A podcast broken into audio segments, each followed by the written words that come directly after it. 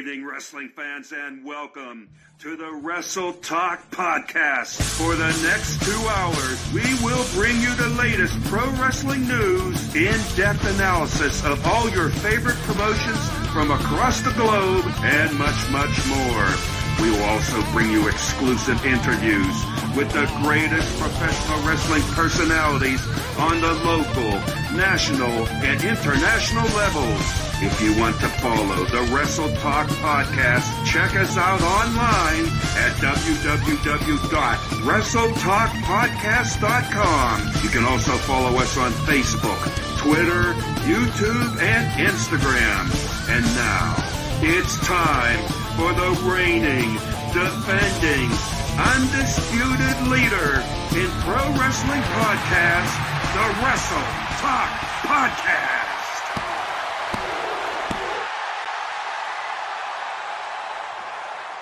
Good evening, ladies and gentlemen, and welcome to this week's episode of the Wrestle Talk Podcast. I am Luke Roberts, and tonight we're going to have a great program here on the Wrestle Talk Podcast at 7:30. We're going to be joined by Stuart Kemp, longtime professional wrestler and personality in the Pacific Northwest. We're also going to be having the FWWC segment tonight, snippets of truth with Big Daddy P, and of course, our second interview with referee HD Daniels is going to be taking place here at about 8:15. If you're enjoying tonight's show, make it a point to uh, send us messages here. We will try to post them as we get them here. Uh, we also have, ladies and gentlemen, once again, as a reminder, as we were on the show last week, we got Susie Haas here. And again, joining us from the wonderful, beautiful snow capped mountains of Topeka, Kansas, we have our guest from last week, Drew Chandler, on the program, uh, tuning in here tonight. Again, if you enjoyed tonight's program, make it a point to uh, send our um, program out to all your friends. Make sure to share us on all forms of social media. Also, hashtag Let's Talk Wrestling right here on the program. Now, ladies and gentlemen, I know last week we had a lot of things going on here. We had a lot of surprises, but I got to tell you right now, tonight's first surprise, and hopefully there's not going to be as many as last week, but I'm going to tell you right now, for weeks now, we have been waiting with eager anticipation the return of the man who knows exactly what it takes to make the Wrestle Talk podcast run like a fine precision watch. And ladies and gentlemen, tonight he is back here on the program. Before we get any introductions, before we get to any sponsors, before we get to the national anthem or high spots or anything else related, I would be remiss if I didn't welcome back to the program the one and only Hardcore Hoss. Hardcore Hoss, how are you doing, my friend? It has been a long, long time. I am so glad to be back, boy. I, I tell you, it's been a while since I've been here. It, we've been moving and stuff, and uh, finally got set up and ready to go, and just happy to be back here on the program. Just so excited to be here. Well, you know something right now, Hoss. I got to tell you something. I'm noticing in your background. And again, you've made a few additions since the last time we saw you. I noticed that NWO lunchbox. Yeah. And you know something? I got to tell you, and I'm going to roll over here for just a minute. I don't think I've shared this with anybody. But I have right here. I am also a lunchbox guy. And I have my own mankind lunchbox right here. So you're not alone when it comes to lunchboxes about professional wrestling. You and I are on the same page. So, Hoss, I got to ask you, how are you doing tonight? I mean, again, it's been a while since you've been on the program. But tonight, oh, yeah. I think we're gonna have a great show. Yeah, I'm I'm really looking forward to it. I have been watching though, even though I haven't been at the boards. You know, it, it took a while to get everything set up and hooked up and ready to go, but uh, I'm finally back and back behind the boards here. Chris Rodell did one heck of a job, and you know he he got a real crash course, you know, thrown in the fire, and he did a heck of a job though, and, and you know, kudos to Chris and thank you to him for filling in for the whole time that I was gone. I know he's been here weeks on end and uh, really deserves a night off. So thank you to him and just happy to be back here with the uh, Wrestle Talk family. And, and, again, Hoss, we can't, we couldn't agree with you more. It's great to have you back here. I know you're going to be talking FWWC later tonight, and of course, Drew Chandler would be remiss if we don't talk about Richard Douglas. But we're not going to talk about Richard Douglas right now. We could talk about the lumberjacks who are tuning in here tonight. We got Luke Justice that's here, and I'm going to tell you right now. Remember, if you want your message, if you want to have your information, so to speak, if you want to be acknowledged for what you're doing and being a part of this Wrestle Talk podcast episode, you got to make it a point to actually identify yourself. Otherwise, it's just going to pop you up as Facebook user. And we want to make sure we give all of our great viewers of the Wrestle Talk podcast the opportunity to be recognized for their great comments and their great commentary. I mean, we've had a lot of great uh, over the last couple weeks, Hoss. I think you would agree with me in the idea that a lot of the high spots topics have generated a lot of discussion here on the Wrestle Talk podcast. Oh yes, definitely. You know, like I say, I have been watching while I was gone. You guys have had a lot of great conversation. A lot of great topics have been discussed, and you know, just looking forwards to uh, to the discussions tonight. Well, right now and again, I thank you for bringing up that message here, and again, make it a point to share all your information with your friends and things of the sort. Uh, make it a point to share us out on social media. Go ahead and bring up that last message again, Hardcore Hoss. Uh, we do want to give a shout out to our our compatriot, the Night Owl. I know he's taking care of some family issues over the course of the past few days.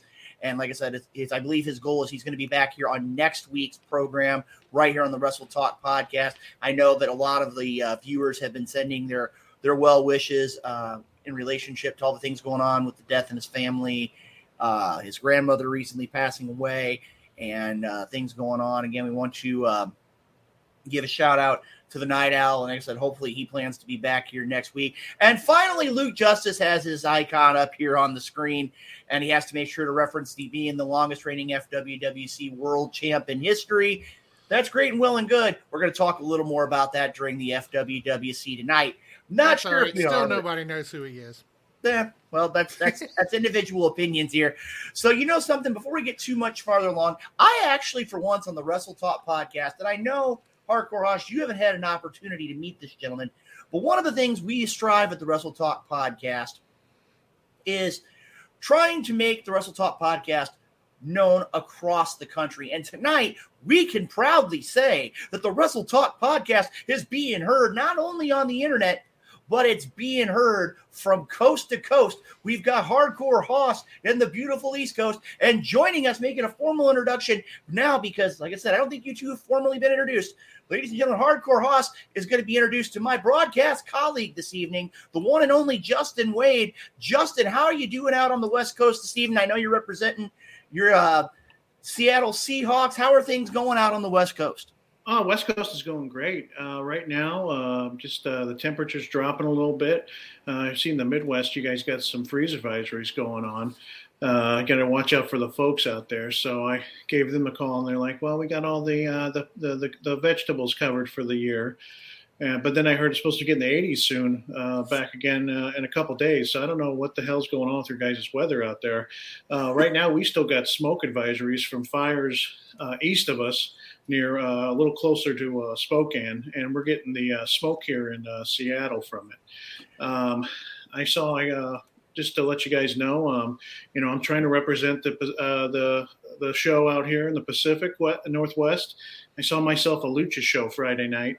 Uh, company's called uh, Lucha Volcanica, uh, by run by a, a, veteran promoter. His name is uh, uh, Jose Gomez, and he's been running since he he's in his 40s now. he's been he's been working and running shows since he was in his uh, middle teens.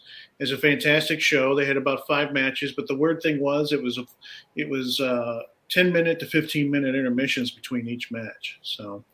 Uh, but a good show. It made me feel like I was in the ECW arena. That's how uh, when they, they were pushing the luchadors back in the day.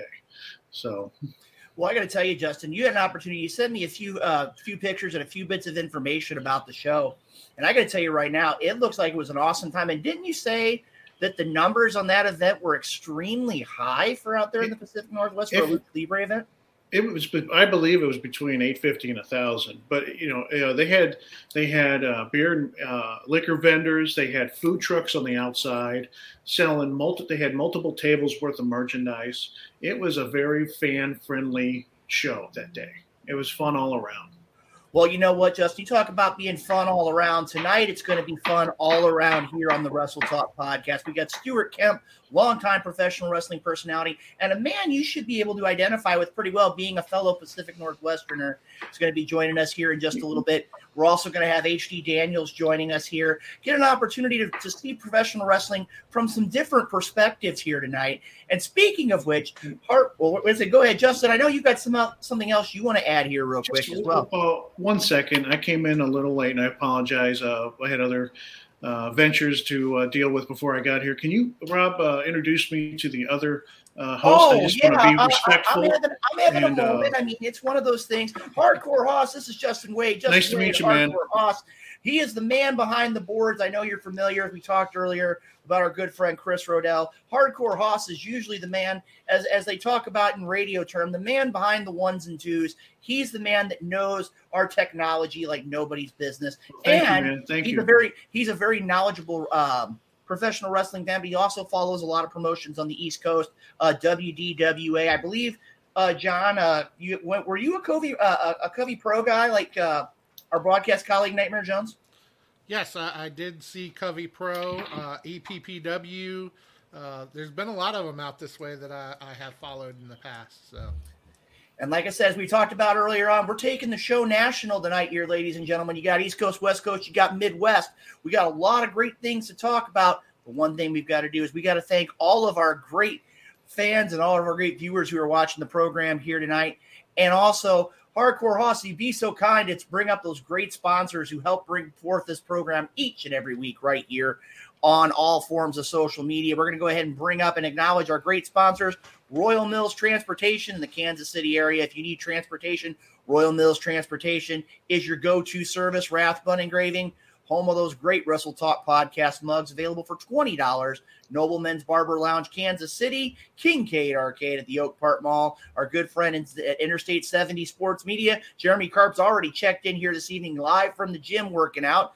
Little Popeye Designs, the ones behind those great Wrestle Talk podcast tumblers, and the FWWC, the world's premier fantasy wrestling group, which you're going to be hearing from in just a little bit right here tonight on the program. Now, gentlemen, and I got to tell you this, Hoss, I, I, I don't know. Chris has really kind of taken this to the next level. But I want to see what you're going to bring to the table because, as you know, Hardcore Hoss, each and every week before we get the show started, before we get everything taken care of, to keep things official, to keep things on the level, and to show our respects to the greatest country in the world. And I'm going to double check here. Hardcore Hoss, are you about ready? I know you're looking for it. Please tell I- me I you was- got your American flag. Please tell just me. looking for them. I'm not sure where I put them. Oh no. Well, ladies and gentlemen, even though we don't have our American flag to be able to show tonight, what we do ask is before we get tonight's show started, is you please remove your caps and please, in respect to the greatest country in the world, pay homage to the greatest country with our national anthem.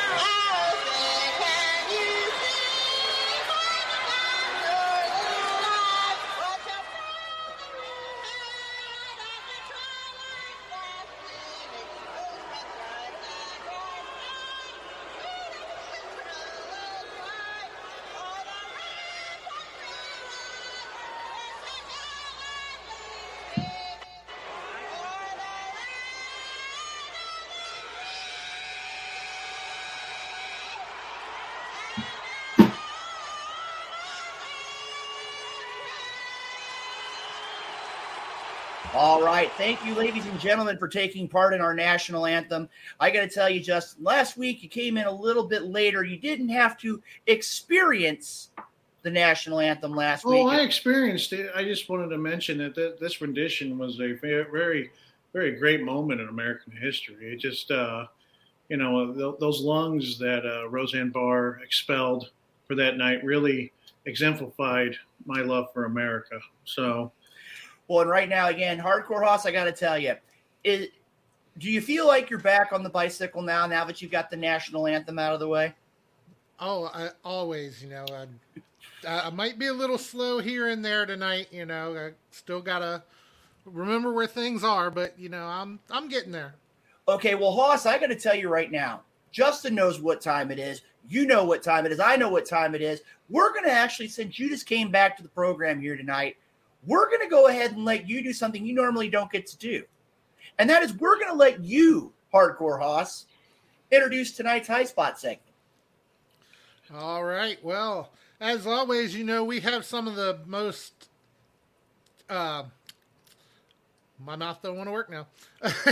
we always have some of the best questions around and some of the most talked about things going around in professional wrestling today. And there is just so much to talk about. And let's just get to it. Here's our man DJ Money enter- to introduce the High Spots segment. Mic check, mic check. Yeah. All right, all right.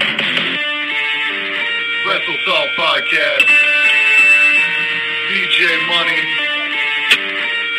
Yeah.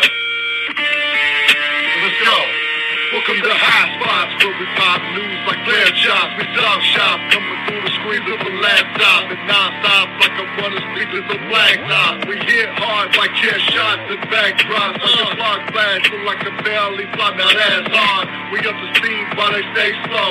Wrestle Talk Podcast. Now they know we about to start the show. Uh. All right, ladies and gentlemen, it's High Spots time, and I'm going to let you guys in on a secret. I just got a message on my cell phone from the one and only the maestro Jeremy Carp, and he told me that he was actually has that on his uh, his playlist when he's actually working out at the gym. And again, I'm going to tell you right now, DJ Money bringing us into the High Spot segment each and every Tuesday night. Also, as a reminder, too, if you get an opportunity, make it to point. Check out DJ Money. He's also getting ready to uh, start getting back into the world of graphic design. He's going to be whether you need pictures, you need photos, you need album art, you name it. Make it a point to check out DJ Money. If you want more information, go ahead and ask a member of the Wrestle Talk podcast staff, and we'll get you hooked up with DJ Money. Now, guys, I got to tell you, kind of a unique week in the world of professional wrestling. We had a lot of different things to bring up in our meeting earlier in the week. So, Hardcore Hoss, if you'd be so kind, let's go ahead and kind of get the wheels rolling here, and let's throw our first high spots question up for the evening. Really anticipating what's here. And again, this one just being announced literally minutes ago. It was announced that Chris Jericho has signed another three year contract with AEW. What are your thoughts? Justin, I'm going to throw this to you. I know that you followed Chris Jericho for a number of years in his Oh yeah. What are what are your thoughts about Chris Jericho signing another three years with AEW? Well, it excites me. You know, he's uh, you know uh, giving back to the to the business. I really appreciate what he's doing. Uh, yeah, he can be outspoken at times, but uh, when it comes down to it, he gives back. He gives back uh, like how the, the veterans usually do. Uh, he believes in the company AEW. You know, it's it's a good sign that you got Jon Moxley to five and him for three. Uh, you know, he's gonna uh, when you know tonight. Tonight they got a show. Aren't they doing a show tonight, uh, Luke? They're actually, Uh, matter of fact, while we're at it here, just to give you an idea, it's going to be a crazy night because we have NXT live on the USA Yeah. Network, and we have Tuesday night Dynamite. Yeah, and he's if we, if we have anything big going on, we'll try to keep you uh, updated on that Yeah. right here. But go ahead, Justin. I'm going to go ahead and bring it up right here on my video feed and see if I can catch a little bit of information about AEW. Yeah. Yeah, maybe it's being brought up, but go ahead and please continue. No, what I was saying though, you know, tonight you got Jericho and Dalton Castle, and this is a lot of people's, you know, like uh, fantasy matchup, and they're going to tear the house down. These two, and Jericho's going to make this guy, you know, Dalton, who's well known in the Ring of Honor, he's bringing him to the national stage now. You know, being on uh, TBS for uh, Dynamite tonight, and uh, it's going to be a real good thing. There's going to be a lot of good matchups coming up with Jericho you know, we already got Jericho and uh, Bryan Danielson, and uh, they they always bring it. And they also had you know Moxley and Jericho. That's always going to be a, a barn burner. But I think it's a very good thing uh, for the industry that Jericho signed for three more years. He's going to give back to the to the the, the company, and uh, hopefully, with him being the Ring of Honor champion, they they give it to him for a while, and he has some uh, five star matches with uh, some uh, new Ring of Honor guys, past Ring of Honor guys, and maybe some cross promotion between uh, Ring of Honor champion and T, uh, uh, AEW champion. I couldn't agree with you more, Justin. I mean, I'm sitting here right now trying to get things taken care of. Right now, the Don Tony D'Angelo making his way to the ring on NXT. I got to tell you right now, the first thing I got to say, and you brought it up too, the idea of where you get to see the Ring of Jericho champion, the Ocho himself, Chris Jericho, whether you call him the Painmaker, Le Champion, uh, Lionheart, whatever you call him, uh, the Wizard, whatever you call him, Chris Jericho is going to be a huge asset to AEW down the road. And I think him signing for three years is a great idea. But tonight, like you said, Justin, I'm excited. You have Chris Jericho and the man from Planet Peacock himself, Dalton Castle. I'm going to tell you right now, and I don't know if it's just me being a, a Ring of Honor fan. I'm going to predict it right now. When those two men meet in the ring, an upset in the eyes of many, and Dalton Castle becomes the new Ring of Honor World Champion. I'm going to throw it to you, Hardcore Hoss. Your thoughts of Chris Jericho signing another three-year deal with with AEW? You know, it, it's it's really not a surprise that he signed another three-year deal. At least I didn't think so because, I mean, I I didn't think there was any chance of him going anywhere else. Um, if he wasn't there, he would probably retire, and I don't think he's ready to hang his boots up anytime soon. So, but yeah, I do look forwards to the matchups that this really does present, uh, signing the new contract and everything, and look forwards to what he's going to have to do here in the f- coming future and everything. And, well, I can tell you right now, gentlemen, I think we're all in agreement here that Chris Jericho the the leader of the Jericho Appreciation Society is signed another three year deal. I think it's definitely going to be a great matchup, a great fit for AEW, and a great thing. And right now they're mentioning the matchup between interim world champion Toni Storm taking on Hikaru Shida for the interim women's world championship. A great match. Justin, I know you got more I, you want to add here too. I, I just got to add. I'm getting tired of this interim stuff.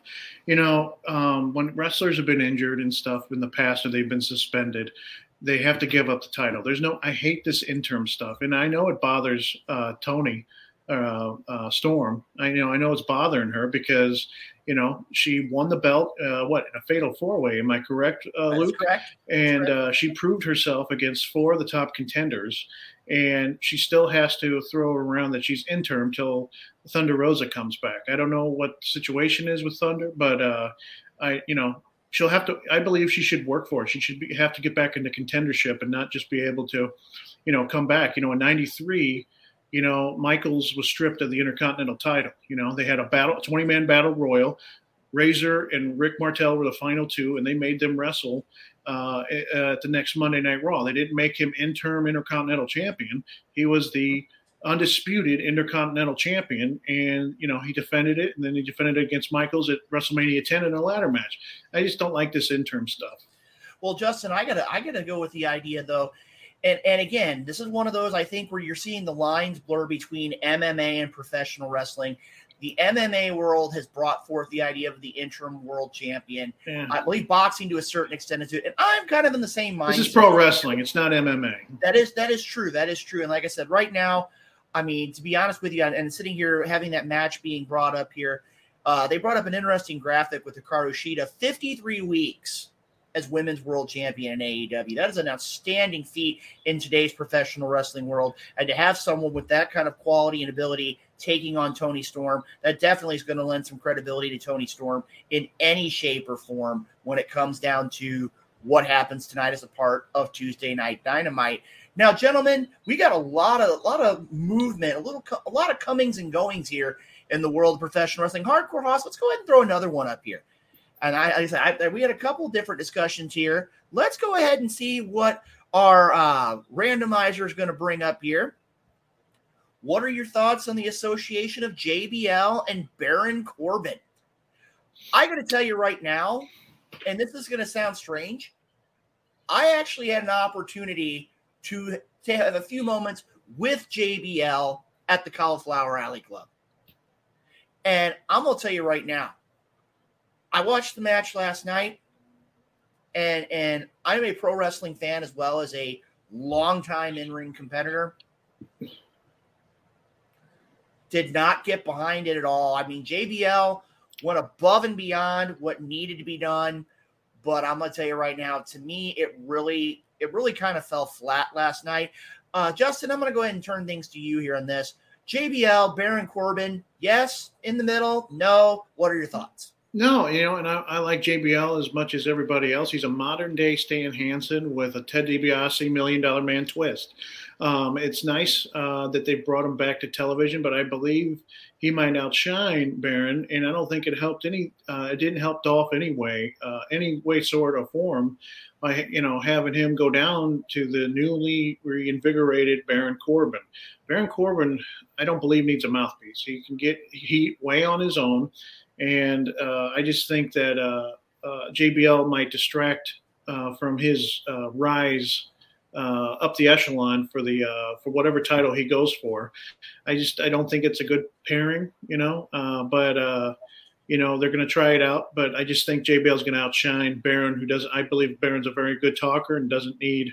Uh, doesn't need a, a mic mic piece. Now, I'm not insulting uh, JBL. You know, he's he deserves, you know, to be here as much as uh, any other legend. But I just think he might outshine Baron. Well, I can tell you right now, and we got two completely different points of view here. That's why I love the Wrestle Talk podcast every Tuesday night.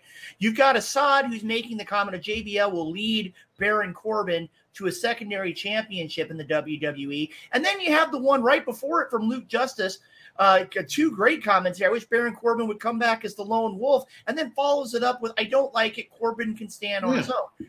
I'm going to tell you right now, to me, Justin, you and I have been friends for a long time. And I'm yes. going to tell you right now, almost 20 years. I agree, yeah, I, I agree with you, but I don't agree with the, with Luke Justice here. To me, I think it's one of those where everybody says, "Oh, Baron Corbin can do this. Baron Corbin can do that." Well, ladies and gentlemen, I'm going to tell you right now, Baron Corbin has had opportunities, and to me, right now, I, I think the lone wolf was more letting his action show in the ring. And I think right now, I just I just don't see Baron Corbin being able to even remotely keep up with a JBL. Now, Hardcore Hoss, I want to throw it to you. You've seen a lot of different views here between Justin and myself, as well as the viewers of the Wrestle Talk podcast. What are your thoughts about this association between JBL and Baron Corbin? Yeah, I, am not a fan of this association between the two of them. Uh, in all honesty, I think they have, uh, for a while now, kind of had Baron Corbin in a role where, yeah, he he's looked more or less looked weak. I think, in my opinion, yeah, he's they've kind of had a job jobbing to other people, and yeah, he, he did have the run as Happy Corbin, where you know he was winning some matches here and there, but even then, that the the gimmicks they've been giving him just don't fit him very well. I don't think, and just I, I haven't been a big fan of him. Um, so uh, I'm hoping that they use him properly, but I, I don't see a reason to bring JBL into it. Justin, go ahead. I know. Yeah, I, I, had one more. You know what? Uh, I may be wrong, and they could they could put a spin on it like they did with Muraco and uh, Fuji back in the day. You know, uh, Corbin, I can see being a second tier uh, champion. You know, uh, I could see him being either uh, the IC or the US um, and they could put a spin on it. You know, back in the day, Fuji and Muraco, they they uh, they got some good heat. They also had some good parodies between the two, and you know, JBL and Corbin do have a sense of humor to them, so they could spin this and you know make some money with the with the heel heat, also with the parody portion of the uh, the, the tandem. Oh, I get you. And like I said, we're going to go ahead and kind of wrap it up here. Luke Justice bringing up the comment. Baron puts over Madcap. He puts over McAfee he he did the whole Corbin thing, and now it's time for him to shine on his own. I think the only way to put this is time will tell. I mean, I, to me, I think last night was, and again, we've had other comments that are brought up here, and we appreciate all the comments bringing up here. The poor man's Baron Corbin was perfect and funny to watch on WWE programming. We get it, but again, it just it, it really didn't. It just kind of something wasn't right last night. It's it the first night yeah, it might be the like I said, it's one of those where much like in the, in the world of, of pro football, when you get a quarterback who's brand new to the game, they've got to get a few reps in before they really kind of kind of get everything synced up. And again, that might be what it's going to be. Now, at this time, we're going to have some more high spots questions here. in, in, in just a little bit. But Justin, I want to go ahead and take a minute here and get ready to introduce our fans of the Wrestle Talk podcast to our first guest this evening. Here's a gentleman that I had the opportunity to actually sit down and meet in person for the first time at the Cauliflower Alley Club just a couple of weeks ago. And having the opportunity to sit down in a variety of different places, whether it was the banquet, playing cribbage, walking out on Fremont Street, and enjoying the socialization, this man has spent pretty close to the same amount of time as I have inside the squared circle. He knows a ton about professional wrestling, past, present, and future. And I got to tell you, it is my honor and privilege to have this man join us this evening on the Wrestle Talk podcast. Let's go ahead and hit the introduction music for our first guest tonight here. Ladies and gentlemen, let's welcome to the Wrestle Talk podcast, Stuart Kemp. Let's go ahead and hit that.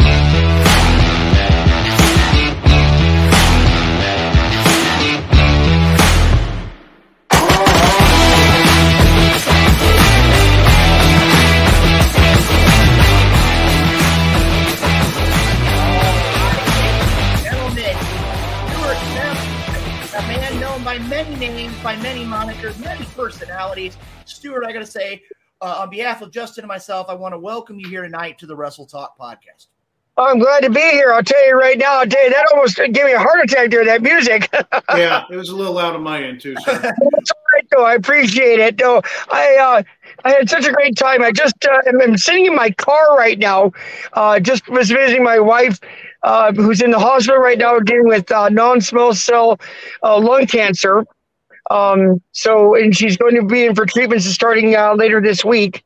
So, uh, you know, there's that. Uh, and of course, you know, I'm not as, as, as, able as I'd like to be just because, you know, I've had to deal with the strokes years myself. So it's been, it's been fun. Well, well, Stuart, I got to tell you first thing on again, having the opportunity to talk with you again this past week. I mean, here, uh, here at the Wrestle Talk podcast, want to wish continued, uh, continued success regarding your your rehabilitation and also uh, keeping things in your in your wife and our thoughts as we go through things here. Uh, again, knowing knowing lung cancer as well as I did. My father and Justin's known my father for many years as well. He had a uh, a uh, almost half a lobe removed uh, many years ago before he passed away. And again, lung cancer is not something to uh, to to wait around on. Now, the first thing I want to throw out here to you is this, and, and again, you and I, I, I got to ask you you um, have been known as Stuart Kemp, but you also got known by the name of Bulldog Bob Brown Jr. Yes. Now, a lot of the viewers of the Wrestle Talk podcast may not be familiar. For those of us that are familiar, I, I know you in the Pacific Northwest in Canada have had an opportunity. He did spend a good amount of time here. I believe it was in the Kansas City in the Central States territory, made many trips here to St. Louis. I got to ask you, what motivated you to to take the moniker of Bulldog Bob Brown Jr.? Well, it's a funny thing. It, it all started because uh, of another wrestler who has unfortunately passed as well.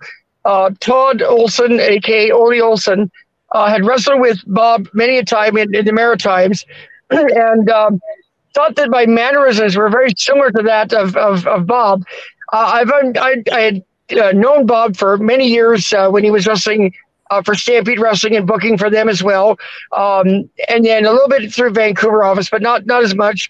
But it was uh, it was there that they uh, uh, that the sort of lineage sort of came to be, and uh, um, you know I I ran with it a little bit. I, I you know I didn't try to be you know Bob Brown. I mean, there's nobody that could be Bob Brown. I mean, there's just simply no way. Um, but I tried very hard to uh, played tribute to what he what he had accomplished, um, and and so I, I am very thankful for that opportunity. Well, well, Stuart, I got to tell you right now, he gets a name. When I had an opportunity, uh, my brother spent many years in the wrestling industry as well, and and the idea of having someone who can make the connection and having the mannerisms and the style that you did inside the squared circle. I mean, that not only gives you, as you said, gives you the opportunity to have a, a great deal of respect from the wrestling community, but also to be likened to someone the likes of Bulldog Bob Brown. Now, I got to ask you, and, and this is going to sound kind of strange because I feel very fortunate in the fact that many years ago, Justin had the opportunity to train under myself in the into the world of professional wrestling. I got to ask you, being from the Pacific Northwest, having made many journeys into Canada, what was it like for you breaking into the world of professional wrestling? I mean, I know in the St. Louis area back in the day, it was a very selective business to get into. What was it like when you talk about like uh, like the Don Owens? You talk about the promotions like the Stampede Wrestling, among others. What was it like for you to get into the world of professional wrestling in your part of the country? It's, it's a very unusual thing. I, I got started in a very unusual way of, of getting involved. Um, I uh, had been uh, a fan for many years, going to shows and so on and so forth. I went to a Stampede Wrestling show in Vancouver, British Columbia, and um, there was a, a, guy named Terry Fetter who was the um, the sort of liaison guy for for Stampede Wrestling there, and um, he was talking to me a little bit about about times. I said, "Well, if you ever need somebody to help you on the shows, just let me know." And as it turns out, one of the times we were in Vancouver, and uh, he came up to me and said, "We don't have our announcer coming into Mission, uh, which is about 45 minutes east of Vancouver tomorrow. Um, would you like to do it?" And of course, you know, I was thrilled, and so um, I made my debut April 30th, 86 in uh, in Mission, British Columbia as the announcer for Stampede Wrestling. And um, but before that, I had had an opportunity to um, do some radio stuff. I was trying to uh, get the boys uh, booked on, on radio stuff and, and, so on in the Northwest. And um, we had a lot of struggles with them. It's just um, the radio business was very, very tough. It was, um, you know, football and and, uh, and, basketball and that sort of thing. And um, and there's one guy had come in to talk about wrestling one time and was was touting that he was going to bring all these guys from Stampede Wrestling in there and so on and so forth, and never did. And so, of course, you know that that got the host really upset about everything, and and so they um they didn't uh, say very nice things about about wrestling at all. And I came back to the guy and said, I don't know who this guy is. I said, I would love to have the opportunity to bring you some guys in. You know, here's some numbers, here's some names, and so on. And um, the uh, the guy that was running the show um, contacted me a little bit later and said, you know, all these numbers that you gave me pan out. Uh, um, you know, we're gonna we're we're gonna take it again, and uh, would you like to be on the show? And so that was really my introduction to wrestling, which was uh, uh, October 9th, 1985, um, where I had an opportunity to speak with both uh, Bruce Hart and Tom Magee. Yes, it's a, it's a strange name you remember. Uh, it was supposed to be the Honky Tonk Man, but he couldn't make it, so they ended up having Tom Magee there. Had a, an illustrious career in WWE, didn't he? Um, anyway, uh, so at that point they were, you know, that's when I talked to Bruce and and Bruce was saying, well, what do you what do you envision in becoming this business? And that's when uh, I told him I'd like to be the announcer, and uh, and it just so happened that I had this show opportunity back in uh, six months later to do it, and um, it was it was through that that I, I became sort of um, really kind of knowledgeable about about the wrestling business in the Northwest, and got into the magazine business. Um, it was all about the uh, injury that happened to Dynamite Kid uh, in Hamilton, Ontario in '86. Um, and uh, it happened that I'd be out in Calgary that time when they were uh, talking about this particular situation. And Dynamite was convalescing at one of the wrestlers' homes. And so we were able to, um, I was able to talk to this guy and, and get some information. And of course, you know, being the fan I was at that time, um, I told the WWF offices, I figured, hey, you know, I'll find out more about this. Well, of course, it hadn't been on TV. It doesn't exist, right? So, you know, undeterred, I contacted uh, Bill Apter at uh, at PWI, and and uh, believe it or not, that's uh, that's how we got started on the on their shows. It was um, it was very amazing to uh, to do that. I'm gonna have to move the car a little bit because I was trying to back out of this driveway here. Um, but yeah, I mean, it was it was pretty amazing just to have that opportunity to um, to be able to write for a few publications, and, and so I did that. Wrestling World, I did that for seven and a half years. Wrestling Main Event, I did for uh, three or four issues.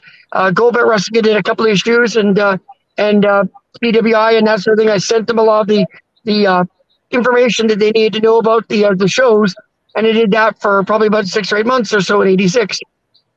Well, well, Stuart, I mean, again, right then and there, I mean, just talking about how you got into a lot of people say, hey, I got into the professional wrestling industry by training with so and so, or I, I talked with so and so about being a referee, and yeah. it kind of morphs into things. That is a story, I mean, in itself there. now, I'm going to be perfectly honest with you. When Justin and I had our pre show meeting, Justin is kind of been able to kind of see the best of both worlds in the world yep. of professional wrestling. He got a, a, very a very good introduction into the world of professional wrestling here in the St. Louis area, but now he's kind of transplanted into the Pacific Northwest, and I can see wheels turning a little bit when you talk about some of these different territories and things along the line. Justin, I'm going to go ahead and turn things over to you. I know you've got a couple of questions that you'd like to ask Stuart here tonight as a part of the Wrestle Talk podcast. Yeah. So, sir, what was your uh, your first time uh, as a fan that you knew you wanted to be in the business? Oh boy, I'll tell you. You know, um, at home, you know, we had our opportunities to watch um, All Star Wrestling out of Vancouver. It was still being run at that time by Sandor Kovacs and uh, and uh, Gene Kiniski. They were just getting ready to sell to Al Tomko. So I had had the opportunity right at the very end to see uh, guys like Igor um, Volkov and Eric Frolik that were that were wrestling there. Uh, and then when Tomko took over the shows, um, they sort of uh, dissipated a lot of the Portland guys that used to be up there a lot. Um, and so um, it was it was just a fluke that I happened to flip on TV one time and and saw Stampede Wrestling, and that that was really what hooked me. It was you know probably about uh, late '82, early '83. Um, I really became uh, knowledgeable about that that show a lot more, just because it was coming to you from a, an arena. Um, the, the crowd was hot. Um, it wasn't like studio wrestling. I like studio wrestling fine, but uh, but there was just something about the arena shows that just just took my my mind just exploded it. And with you being a uh, old school Stampede fan, what was your uh, who was your inspiration back then? Well, you know, there's a lot of lot of guys that um, that I watched guys like Robbie Stewart was it was a phenomenal talent. Um, just uh, he wasn't a big guy, but boy, boy, could he ever move. Obviously, you know, we got to see the beginnings of Dynamite Kid because that's when uh, Bruce Hart brought him over. Um, you know, probably be about seventy eight or so, just a little bit before when I started watching. Um, but Bruce actually was really instrumental in bringing a lot of those English uh, guys over, guys like Stewart, um, Dynamite Kid, Davey Boy Smith. Um, you know, was a little bit involved with John Foley, um, and of course, you know there were some others that, that they had from time to time uh, that had come in there as well and, and made a, a, real impression, you know, on on their uh, their roster you know, they were smaller guys. They weren't the big guys that you'd seen Stampede Wrestling noted for. Archie Gouldie and and uh, Bad News Allen were a couple that come to mind. Um, you know, 260, 280 pounders. Uh, you know, the guys like Robbie Stewart, Dynamite, and so on and so forth were maybe 210 or less. And so um, they weren't really big, big you know favorites of Stu's, but um, Bruce sort of turned them over onto onto them because it was just uh, just phenomenal stuff that he got to see.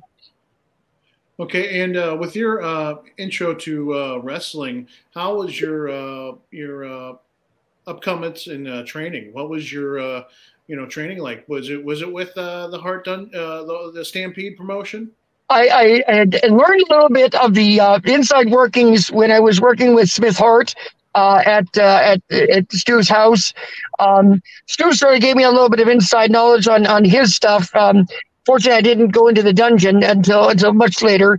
Um, and then and then I wasn't being stretched, thank God. Um, but I worked a lot with Michelle Starr in, in terms of uh, uh, some of the inner workings of the of the um, in ring material. But I'd also had a background in, in watching a lot of stuff and, and and sort of picking up a lot of things that I needed to do. And and um, they were they were needing a guy that could basically be the enhancement talent, and so that's pretty much what I could do for them. And um, and so I, I sort of flourished from there.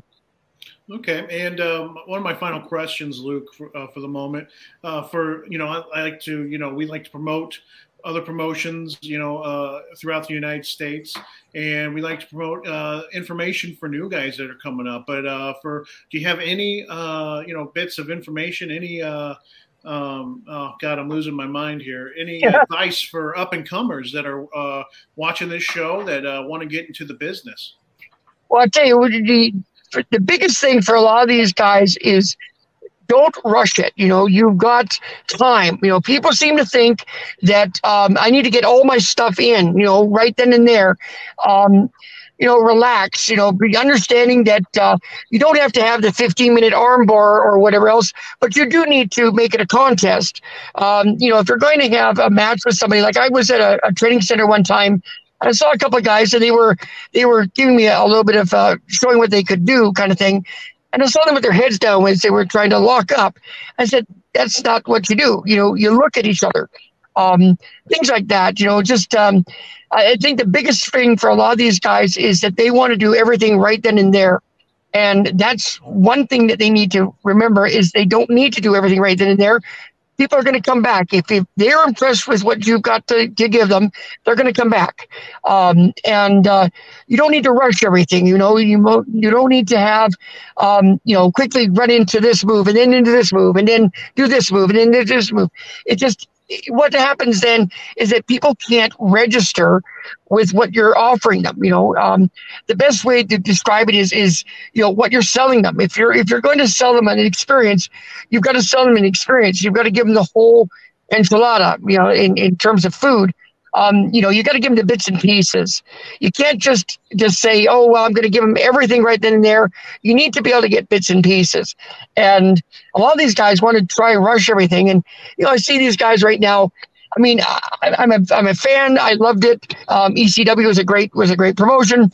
But what I really hated was that a guy would be doing 16 million moves on a guy which would literally kill somebody else, and then inside cradle to finish the move. You know, to match off. That to me is is irresponsible.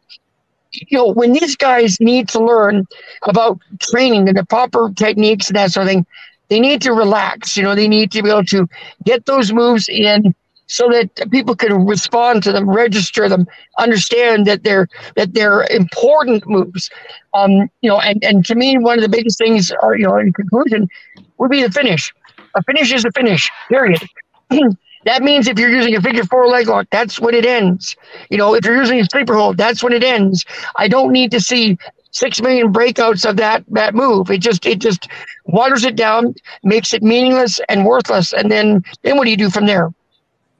And I got to tell you right now, Stuart, you and myself and Justin, I think at some point the three of us have had some kind of a conversation about the world of professional wrestling because we all three think the same way. I think back to a time back, and again, I'm not not a spring chicken, but I still remember the time. Come on, now we're all spring chickens. but the idea of seeing wrestlers like in the Kansas City territory and wrestling at the Checkerdome and at the arena and things along the line, when you would see wrestlers going in there, wrestlers like your Briscoes, your Funks, your your races, your Flairs, who would go out there and be able for for two to three, four minutes, and they could be focusing on a body part, they could be focusing on an arm or focusing on a leg, and you understood what was going on in the world of professional wrestling. Yeah. It was one of those where I mean, one of the things I always stressed when I was actively in the ring was the phrase less is more. Yes. You don't have to go out every single match and do 9,000 moves.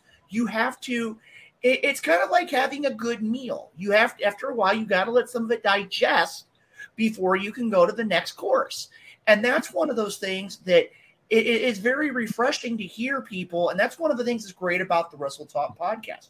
The opportunity to talk about you get wrestlers who've come on the program who wrestle a contemporary wrestling style. And then you have wrestlers like yourself and myself and several others who have been a part of the I, I don't want to say the old school because it's, it's overused nowadays. Yeah, I think so. Old school is, is overused. But I'll tell you, a great match to watch if, if you're a new guy ever coming into this business. Um, you know, a good match to watch. And remember, now there is no audience in there at all. It's watching the empty arena match with Jerry Lawler and and uh, Terry Funk, a, a, match that was done in 1981. Okay, mm-hmm. now what what did they do? They they didn't do anything crazy. They didn't do anything insane, but each of the moves that they did meant something so that when you got to the important critical part it meant something at the very end. Um, and there was no audience. There was no reaction. There was no crowd reaction. Nothing you know? You just have lance russell doing commentary and that's it right? Um, but he's selling it as the narrator to be able to give you what's going on in the story. But the thing is is that if you're a fan watching it at home you get to see these two behemoths putting on a, clinic you know, of what wrestling is supposed to be. You have good versus evil. You have, you know, this and that, but you have nothing that's insane and nothing taking, you know, um, you know, rush, rush, rush, and everything like that. You, you've got time to understand the, the way the direction is going, and so when those people watch those kinds of matches, you know, and I, I use that one as an example, uh, just because there isn't any crowd reaction here. Um, you know, if you want to get more hardcore, then you can watch the Boiler Room match with Undertaker and Mick Foley. Same, same kind of thing. No crowd in there. It's just two guys that are just basically, or, or the, um, um, I think, what is it now? The uh, one with, uh, was it uh, Piper and, uh, and and Dustin that did that that match in the back of the the hay truck or something like that? You know, um, yeah, I think it was um uh, Dustin Rhodes and the Blacktop Bully. Blacktop, yeah, but it's the same kind of idea. Is that that there's no crowd there? They just have to work on on their motives to be able to get those people to react at home, and they're hoping that what they do is reactionary by people. And so when they see that, that's exactly what what happens. You see that, um, and I think a lot of that is missed you know, for a lot of these guys, they, they try too hard to do all these things. Oh, I saw this in a video game, or I saw this on a wrestling show, or I saw this on, on whatever. It's like, guys, relax. Just take a look at what made it successful. You know, you don't need to reinvent the wheel. The wheel's already been invented. You just need to make a couple spokes in there that are your own. That's it. Nothing more.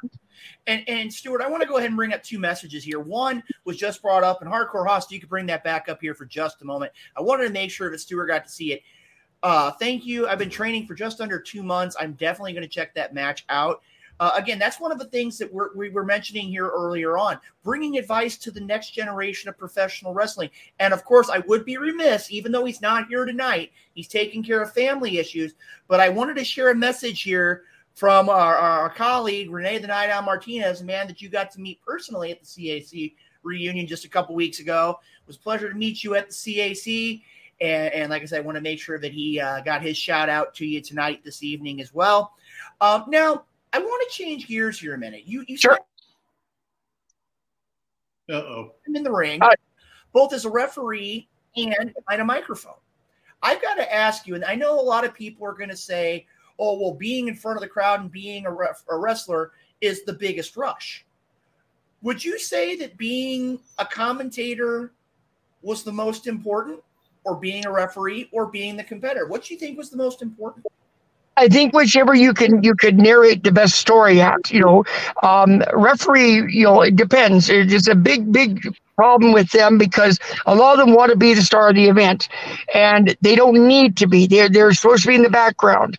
Uh, there are certain guys that um, you expect them to be out there, but take a look at a guy like James Beard, for example.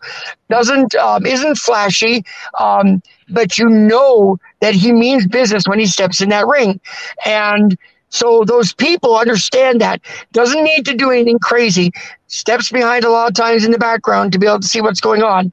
As a commentator, your job is there to promote the wrestling is to there to promote the stars make them stars make them larger than life create the the uh, the ambiance that's there so that everybody goes and reacts to what it is that's that's happening as a wrestler you need to be able to dictate whether it's the front row or the back row. You need to be able to have that same kind of reaction from both sides of the audience. Um, you know, I know that I've, I've, had an opportunity to work a couple of shows that, uh, you know, one guy was, you know, we were both heels pretty much at the show. And I said, let me go out first. I said, I will make you the face. And, you know, I, I did just that, you know, and it's, it's that kind of reaction that you can get when we get to the back. He's like, what did we just do? I said, well, we just, what we did was wrestling is what we did. You know, we we explained it. We didn't do very much. We just, you know, he came out with the frog splash at the end, finished one, two, three. There it is. Da da da. We're done. You know, and and the reaction from the crowd was such that he got the pop when he was was leaving, and you know, people want to throw cups at me when I'm leaving. Well, that's fine. You know, it's whatever they do. You know, it's. But the thing is, is that in that vein, those those are the critical parts whether you're the announcer you know as the announcer you want there to be there to make the stars. Those guys are in the ring. They're on a stage. They're on a ring in a stage, right? It's it's you know up up in the air. There's a reason for that. You want to look up to those wrestlers. So you want to have the announcer announce these guys as if they are a reason to be there. You know, I don't care if you're the opening match or the, the last match, it doesn't matter. You are important. You've made it to this level. You can be important on that show, whatever it happens to be. And the announcer needs to create that ambiance for you a commentator needs to be able to commentate in such a way that he knows the kinds of moves, is asking the questions beforehand to find out what it is that you do, who you are, proper phonetic spelling, whatever else is, so that way there's no confusion. Um, you know, all of a sudden it's like, well, what a maneuver by the announcer or the commentator is not a good thing. You know, it's it's uh, you've got to you've got to be able to say what it is. You know, it's just well, what a maneuver. Well, you know, you can say that six thousand times. It doesn't mean anything. You know, you need to be able to say, "Hey, that that right there was a jaw jacker. That right there was a, a you know sidewalk slam. Right there was a super kick, and you know, blah blah blah. Just you know, things like that. These people just don't want to do that. You know, they want to take the due diligence to to to uh, know that, and that's that's a bit of a problem. Well, well, Stuart, I want to go ahead and change gears yet again. I mean, you've been around all around the world of professional wrestling. I would be remiss if I didn't take some time, and I do want to ask you a couple questions about the Cauliflower Alley Club. Now, the first one I want to ask you how long have you been affiliated with the Cauliflower Alley Club? And while you're answering that question, I've got a little bit, there's a little bit of show and tell here. I know I've about it here in my office, but I want to go ahead for just a minute here. And I want to go ahead and kind of, for those, I mean, we've had Herb Simmons, we've had uh, Brian Blair, we've had Vance Nevada, we've had Tom Simon, we've had a ton of different representatives from the CAC on the program. Can you give us a little bit about your experiences with the Cauliflower Alley Club? Well, you know, for the longest time, I've been told for many years, you got to go, you got to go, you got to go. I never did. And, and you know, uh, this year really was, you know, you've seen a variety of different podcasts from uh, guys talking like Jeff Jarrett and, and Konnan who have spoken about their, their experiences. Um, just, just unbelievable experiences that they had there. I started myself going in 2014, although I've been told many years before that, you got to go, you got to go, you got to go. And I just never did. And you know, finally, I decided, okay, I bit the biscuit, and I and I went. And the only reason why I didn't want to go was because I thought it was only for the elite. I always thought it was always the guys in the WWE or WCW or whatever else. I never thought, you know, podunk like me would ever get a chance to uh, to be, you know, able to go there. And um, you know, when I went there, it was like, wow, I, I was I was you know, I, I, think the word is thrilled. Um, everybody was open arms. You know, it was like uh, it didn't matter whether or not you were the, the, bottom feeder guy or the top guy, you know, on the shows. Um, you were treated just the same, and that's really what made a, a big difference.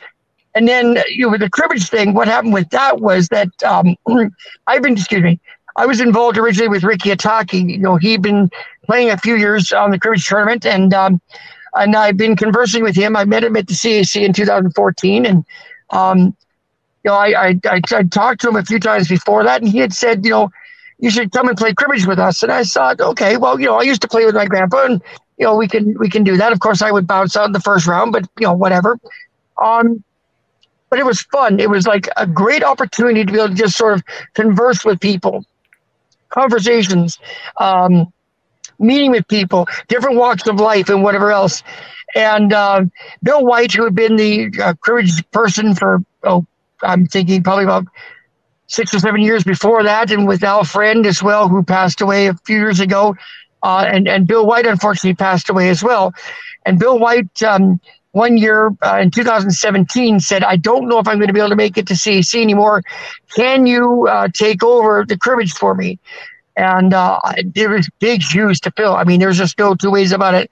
Um, I mean, you've got guys like the Super Destroyer that have been, you know, part of the cribbage tournament. You've got, you know, the, the Vachons that have been in the cribbage tournament, etc. Uh, you know, big, big names, and so it was a big shoes to fill for me. Um, and I hope that I've done it justice in in that regard. Um, but I know that, uh, you know, again, Bill White was saying just bring everybody in, have a good time. And that's what we've tried to do. You know, when you play cribbage with us, uh, it doesn't matter if you know the game or, or don't know the game. There's a lot of people that don't. Um, it's what the wrestlers used to play back in the day uh, in the locker rooms. You know, it's um, unlike poker or something like that, which you'd have to remember hands and that sort of thing, you could play a couple of rounds and, and, and just have your pegs basically tell the story. So you could go do your match, come back and, and, and resume the game again and finish it off. And uh, and that's what they would do for for many a time. Um, well, Stuart, I want to go ahead real quick. You were mentioning someone. Yes. I wanted to make sure I brought this up here. This is one of the reasons why, for those that aren't familiar, the Destroyer was very much affiliated with oh. the, the cribbage tournament. And I got to tell you right now, I had to make sure that was one of the things that I've told Justin countless times as well. I've told the Night oh, Out, yeah. I've told the Maestro. When you talk about the cribbage tournament in the CAC, the Destroyer, hands down, that was one of the faces. And nowadays, it's Cowboy Bob Orton. Yeah. I mean, that's like been the name. And again, I'm going to tell you right now, and I put it out here a couple weeks ago, and you can probably see it somewhere over my head here. I have it here in my office, and, and you made we see it. Point. You made a real good point earlier on. I always felt, and, and I don't think I've ever told Justin this. I've told a handful of people I've known. Like you said, there's times when you just don't feel that you're not at the same level. You're not mm-hmm. at the same characteristic. And to be able to win, even though I was the runner up. Yep. To be able to go out there and play with guys like Brian Walcott, a well-known historian of oh. professional wrestling. How do he know all this stuff? I just don't get you know. Exactly, and playing against guys like Cowboy Bob Orton, playing with people like Mike Chisholm, and, and, and Steve, the gentleman who won it this this past yep. year.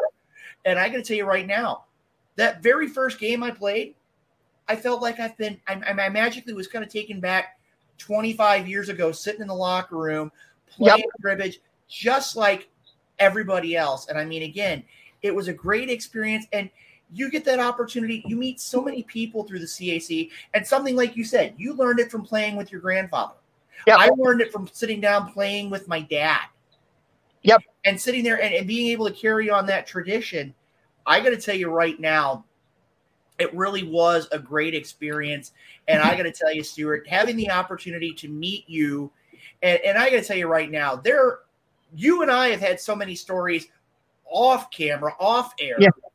that we could have the Stuart Kemp show here on the Wrestle Talk podcast and be able to uh, talk more about the world of professional wrestling. I know we're running pretty short on time here, but I do want to ask one more favor from you. Absolutely. You're a very busy man. You're, you're involved with the cribbage tournament. You're in, involved with hockey. Yep. well, you're, you're, you're a man of many talents. Um, I do want to ask you one thing. Sometime down the road, and I'm hoping it would be before the end of 22, I want to have you back on the program and to sit here and, and I'll be honest, there's a couple other people who I've had a chance to talk to, but talk about professional wrestling in the Northwest, talk about professional wrestling in Canada, because a lot of us here in the States have an understanding of professional wrestling being one thing. Yes. When you talk about wrestling like uh, you talk about Stampede, you talk about Winnipeg, you talk about uh, you talk about Toronto, you talk about yep. Montreal, you talk about uh, we were talking before about the Tony Condello Death Tours. Oh, you travel 24 yes.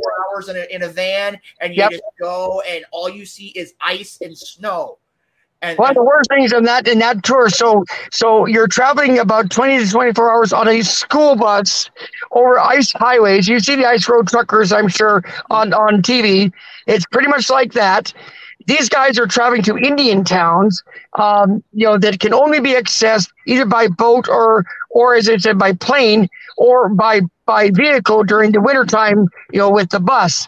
Um, and what's what's terrible about it sometimes, because they're doing the Native Indian territories, if um, if a person passes away in that in that tribe that's higher up, the whole town shuts down. There isn't a show. Um, so these guys are camped out in the gym uh, because there are no hotels. They're, you know, they bring a sleeping bag. They're they're hoping to God it's not going to be they're not going to freeze to death because it's it's minus fifty outside. Um, you know, and and they're and and that's what they do for for you know, a couple of three weeks. You know, guys like Edge, guys like Rick Martel have been on those tours, um, and they can tell you about some of those uh, those tours that they were brutal. Of course, you know, on the on the other side, we didn't mention the other thing was the Maritimes. If guys were working in Vancouver or Calgary, they would usually shut down in the summer. And the summertime was when the Maritimes would run in Prince Edward, or pardon me, Prince Edward Island, Nova Scotia, Newfoundland, um, those those sorts of places would be running. And so uh, those guys would be transporting themselves from there in Vancouver and Calgary to the Maritimes on the other side of the, the country uh, to work for probably about six months or so, and then they'd be back again. Mm-hmm. And I got to tell you, having the opportunity to talk with, with with, with great wrestling personalities like yourself and, and Vance Nevada, and we've got our good friends over at the FML promotion over in in the greater Quebec area as well. I, I really want to have the opportunity to talk Canadian wrestling and talk about all the different things and the experiences that you've had. Um, Stuart, like I said, we're running kind of short on time here, but I, I want to say on behalf of the Wrestle Talk podcast, I want to say thank you for joining us here this evening. I know that our viewership has really had a, a great time having you on the program. And again, I, I, very much value the friendship that I've gained with you over the past several months as part of the CAC. And We're just going to play cribbage next year. That is true. Like I said, I got to figure out a you. yeah, I got to figure out a way to make make the return. And like I said, I got a second place plaque up here. I got to find a way to put that first place plaque up there. Maybe it'll be a rematch next year. Well, I've watched every year myself, so I figured that you know I'm due for something at some point. You know. That is that is true, Stuart. That is true. well, like I said, with that, I'm going to go ahead and let you go. You take care, Stuart, and we look forward to seeing you right here. And I almost forgot, you are now 100% guaranteed grade A officially a member of the Wrestle Talk podcast family. Big heart there. Big heart. All right. Well, like I said, with that, uh, Stuart, thank you for joining us on the program, and we look forward to having you back on real soon. I look forward to being back again soon. And thank you very much to our, our guys at Wrestle Talk because I appreciate you guys very much. All right. Thank you very much, Stuart Kemp, Bulldog Brown, Brown Jr., right here on the Wrestle Talk podcast. Justin, I got to tell you, first hours in the books. What did you think of that interview? That was very uh, insightful interview. I think we get we're going to get a lot more for from Mr. Uh, Mr. Kemp. Uh, you know, like you said, he's, he's probably got stories, you know, to, to fill uh, two hours with his uh, uh, talks of his past dealing with wrestling in Canada. Mm, and like I said, we've got a lot of great other a lot of great other resources as well.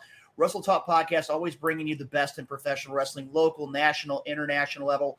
Hardcore Hoss, I'm going to go ahead real quick here. I know that you were taking care of things behind the scenes. I know you were listening to the interview with Bulldog Bob Brown Jr., also known as Stuart Kemp. What were your thoughts about this interview? That we have to say again, a very special shout out to the Cauliflower Alley Club for helping make that interview happen.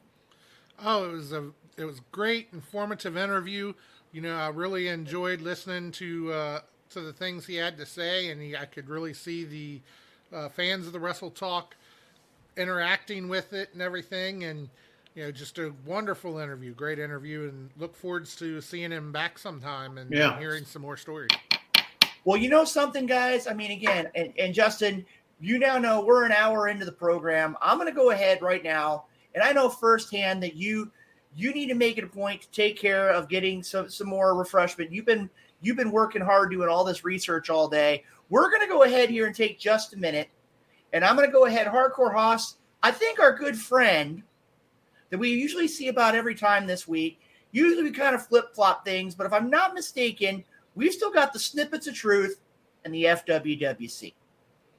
I got to ask you, are either of those two men, which are very much familiar with the program, are either of them standing by?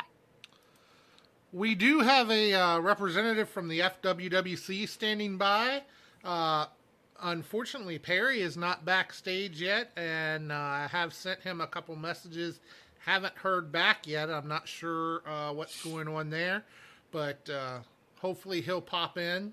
But uh, oh. we definitely have someone from the FWWC well, you know something right now, and I'm going to throw it out here. It's not a breaking news center, but it's there. Ladies and gentlemen, if you're watching AEW and you're listening to the Wrestle Talk podcast or vice versa, it's ladies and gentlemen, it's Dalton Castle on AEW wrestling for the ROH World Heavyweight Championship.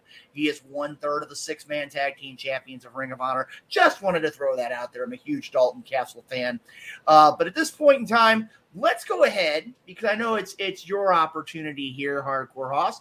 Uh, let's go ahead. We got a representative talking about the FWWC, which I believe you can catch every Thursday night at 7:30 p.m. tonight is every Thursday night, 7:30 p.m. Uh, Central Time, uh, with uh, myself and CEO uh, is the spokesperson for the show normally, and uh, you know, we just have a real good time there and and talk fantasy wrestling, which uh, I know some people may think is just absolutely crazy, but You know, you have fantasy football, you have fantasy baseball, soccer.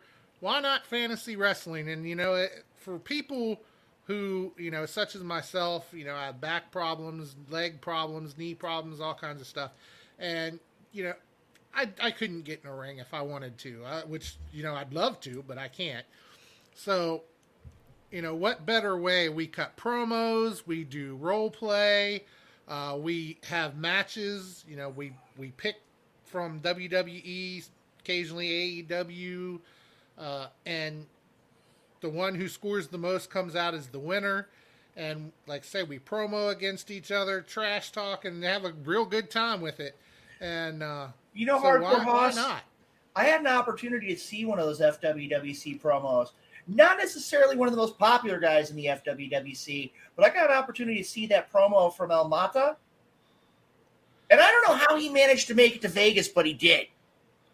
I was sitting there and I was eating my lunch. I was enjoying the CAC, and I saw El Mata walking across the across the uh, facility, and I'm like, only as a part of the CAC would you see El Mata walking through as a part of that great event. But you know something? Let's go ahead and we're going to go ahead and turn things over to our representative for the FWWC. I'm interested to see who's going to be here. So let's go ahead and bring him up. Our, our, our special guest correspondent for the FWWC. All right, ladies and gentlemen, she is a former hardcore champion. She is the first general manager to go all the way. She uh, she's got plenty of accolades to talk about, uh, in both real life and the FWWC. She is my one and only sister, the one, the only Sister Hoss. Hey, hey, hey. How is it going? Look, good to see you, man. Hey, thank you.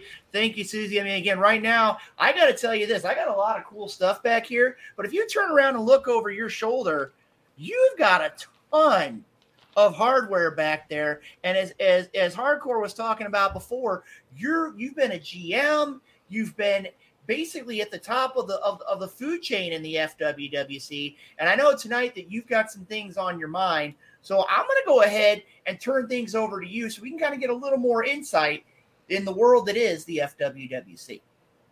You know, it's it's my pleasure to be here tonight representing the FWWC.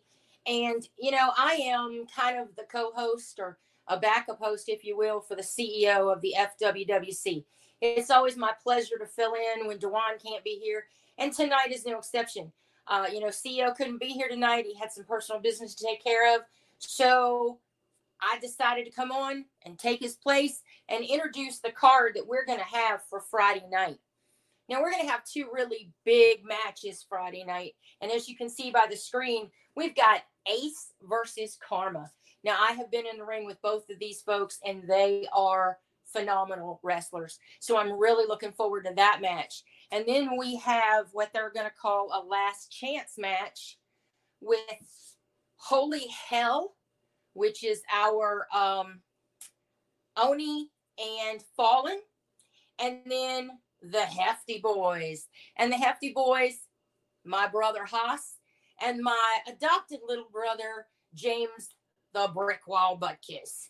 And this is a last chance match to see which of these two teams or which of these teams will face the tag team champions, Prophets of Madness, at Survivor Series. So this ought to be a really good match come Friday night. And I'm looking forward to all of these matches Friday night.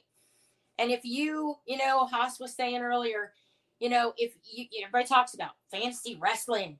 Well, let me tell you something. I have been one of the most active females in the FWWC for a very long time. Now, we do have a few other females, but if you are a female out there and you've always wanted to wrestle, but you just can't get in the ring for whatever reason, the FWWC is just what you're looking for. And you can come on and you can join us and you know, we have a great time there. It's it's a big family. We have a great time and we have matches, we have pay-per-views and if you win a title, we actually send it to you. And you get to walk around for at least a month with that title on your shoulder. And let me tell you, I go to independent shows around here all the time. And whenever I've had a title, I walk in and everybody wants to know what's that? Where'd you get that? When I had the Spartans title, the Spartans Heart Championship, let me tell you, everybody wanted to know what it was. So come join us if you are a big wrestling fan. Check out the FWWC and Thursday nights, 7:30 Central, 8:30 Eastern. Check out the FWWC tonight. We will. All right. be- You know something, Sister Hoss? When you sit there and you talk about the FWWC, you are an aficionado of it. When you talk about Hardcore Hoss, you talk about Nightmare Jones and all of his exploits. You talk about the Night Owl. I got to tell you, a lot of the great conversations we've had about the FWWC have come from you, and it's from your experience and your knowledge of the the world's premier fantasy wrestling group. And I got to tell you, it's always you're. I mean, you're watching every week. You're always contributing to the FWWC. And I got to tell you, it is an honor and a privilege not only to have you on the program, but to consider you a part of the Wrestle Talk podcast family and a part of my family as well.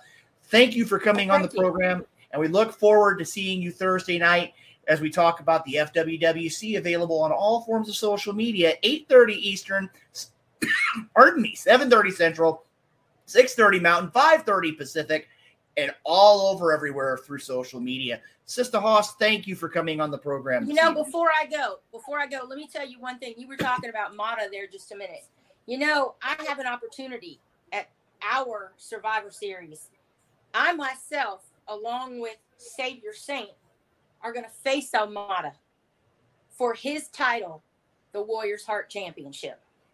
Mhm. So me and Savior Saint and Mata are going to do a three-way match at Survivor Series, and I cannot wait. You know, I've had nothing but a lot of respect for Almada, but hey, business is business, and I intend to walk out of Survivor Series the Warriors Heart Champion. And you heard it right here. Sister Hoss talking about the match at Survivor Series, the FWWC Survivor Series at Three Way Dance. Sister Hoss, Savior Saint, and of course Almada for the Warriors Heart Championship. You know, when that happens, we're going to have to have you here on the program. And I'm going to tell you right now, we talk about Mata. He's already blowing up my phone. We're going to have to we're going to have to kind of deal with that at a later time. But again, Sister Hoss talking FWWC right here tonight. I hope you're going to stay with us for our second interview momentarily with HD Daniels in just a few moments. Thank you, Sister Hoss, and we'll see you again soon. Right now, I think at this point in time, I know the hardcore Hoss is floating around here somewhere. Hoss, I got to tell you, she laid it down tonight, man. She's she's pulling no punches. Always does, I tell you. Well, you know something? We're getting real close to our second interview. We're going to have referee HD Daniels on here in just a few moments. I know I think we're going to be joined here momentarily by our broadcast colleague, Justin Wade. And Justin's joining us here. Hey, Uh, hey, you're here. I'm impressed. You managed to find your way back to the program Yeah. this evening.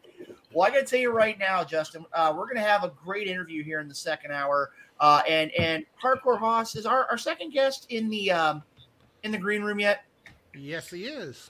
All right. Well, we're going to go ahead and we're going to cha- send things over to him here in just a minute. Um, I got to tell you here, our second guest this evening is a part of the Wrestle Talk podcast.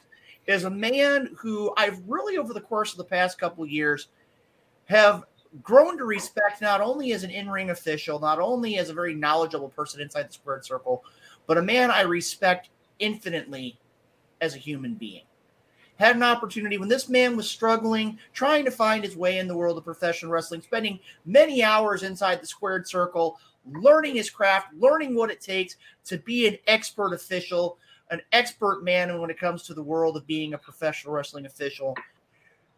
HD Daniels got bummed out. He got frustrated.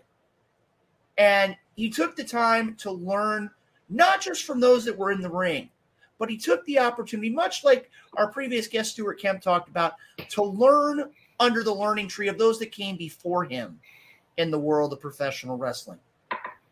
And I mean, since he's made his debut, he's competed and he's been a, he's been an official for such promotions as Dynamo Pro Wrestling, as WLW, as Glory Pro Wrestling, as BACW. I mean, he has been all over the place in the world of professional wrestling.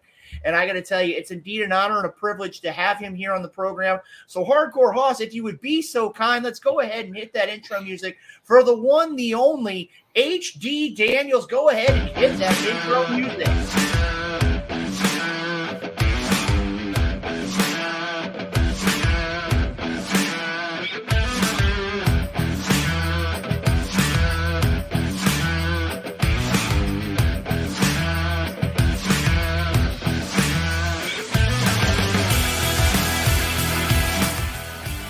All right, ladies and gentlemen, HD, welcome to the program here tonight on a Tuesday night here on Wrestle Talk. How are you doing this evening, sir?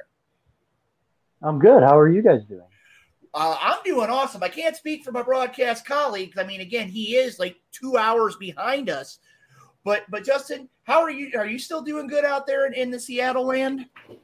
Yeah, I think so. You know, we got the great Sasquatch out here in the Pacific Northwest, so I'm going to Well, keep my gotta- eyes open. Yeah, well, I got to ask you first here. I kind of feel out of sorts here because I'm the only one without the bald head. Well, if you didn't look like Humpty Dumpty, you'd be okay with the bald head. Well, you know something too, and I was just sitting there thinking about it. When you talk about officials here in the St. Louis area, I, I, I got to ask you, and this is going to be one of those I'm going to have to find out, especially this Friday as a part of the Ben Oliver Memorial Tournament with Dynamo Pro Wrestling. I got to find out who was the one that's been bald longer, you or referee Christopher Miles. Are you talking to me or Well, I got to HD? talk about HD Daniels here because I mean, as long as I've known him and as long as I've known Christopher Miles, both referees, both very accomplished referees, and I've never known them to have hair on the top of their head. So, first of all, Luke, thanks for having me and inviting me.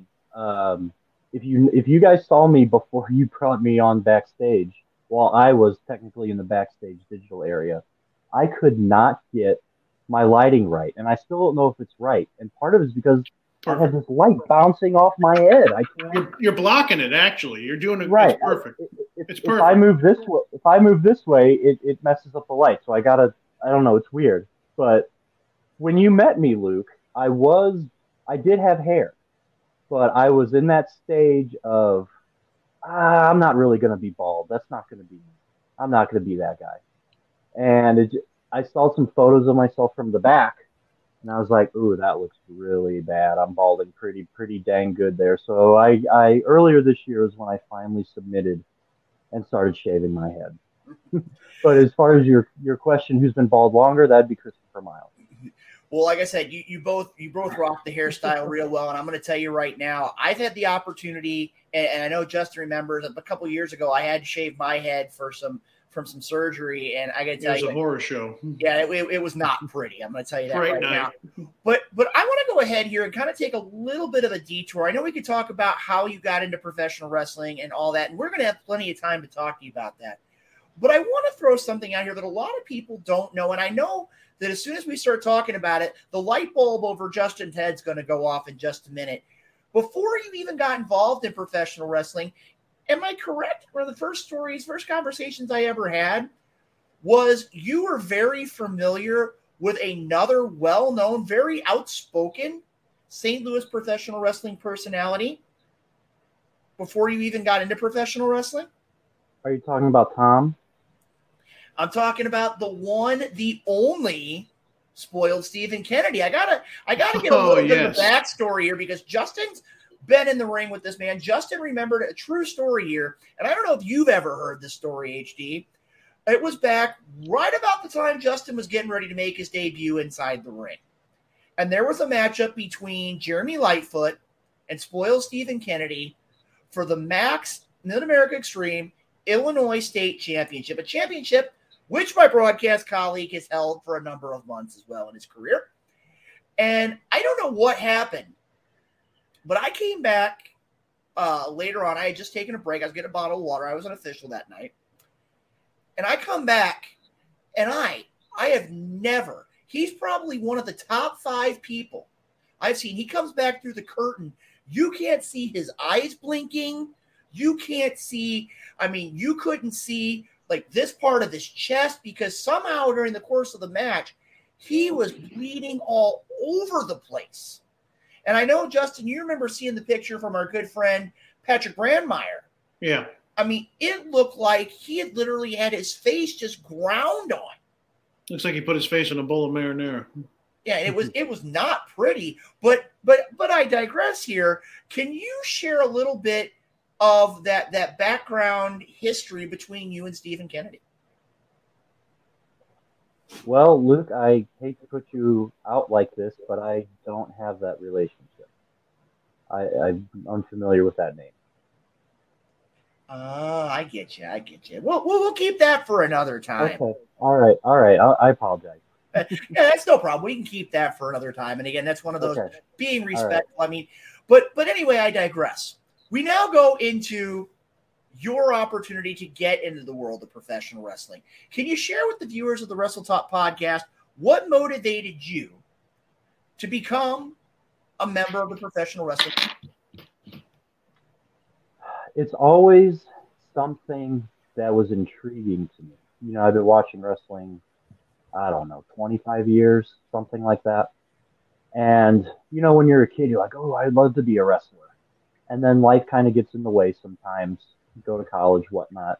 Me, myself, I have a wife, I have kids. And it got to a point where I was just like, I still have this itch to be part of the business, but I don't know what it would be and I know St. Louis is big in the independent scene. So how do you do that? What do you do? And I, I always thought being the guy in the ring counting one, two, three would be so cool.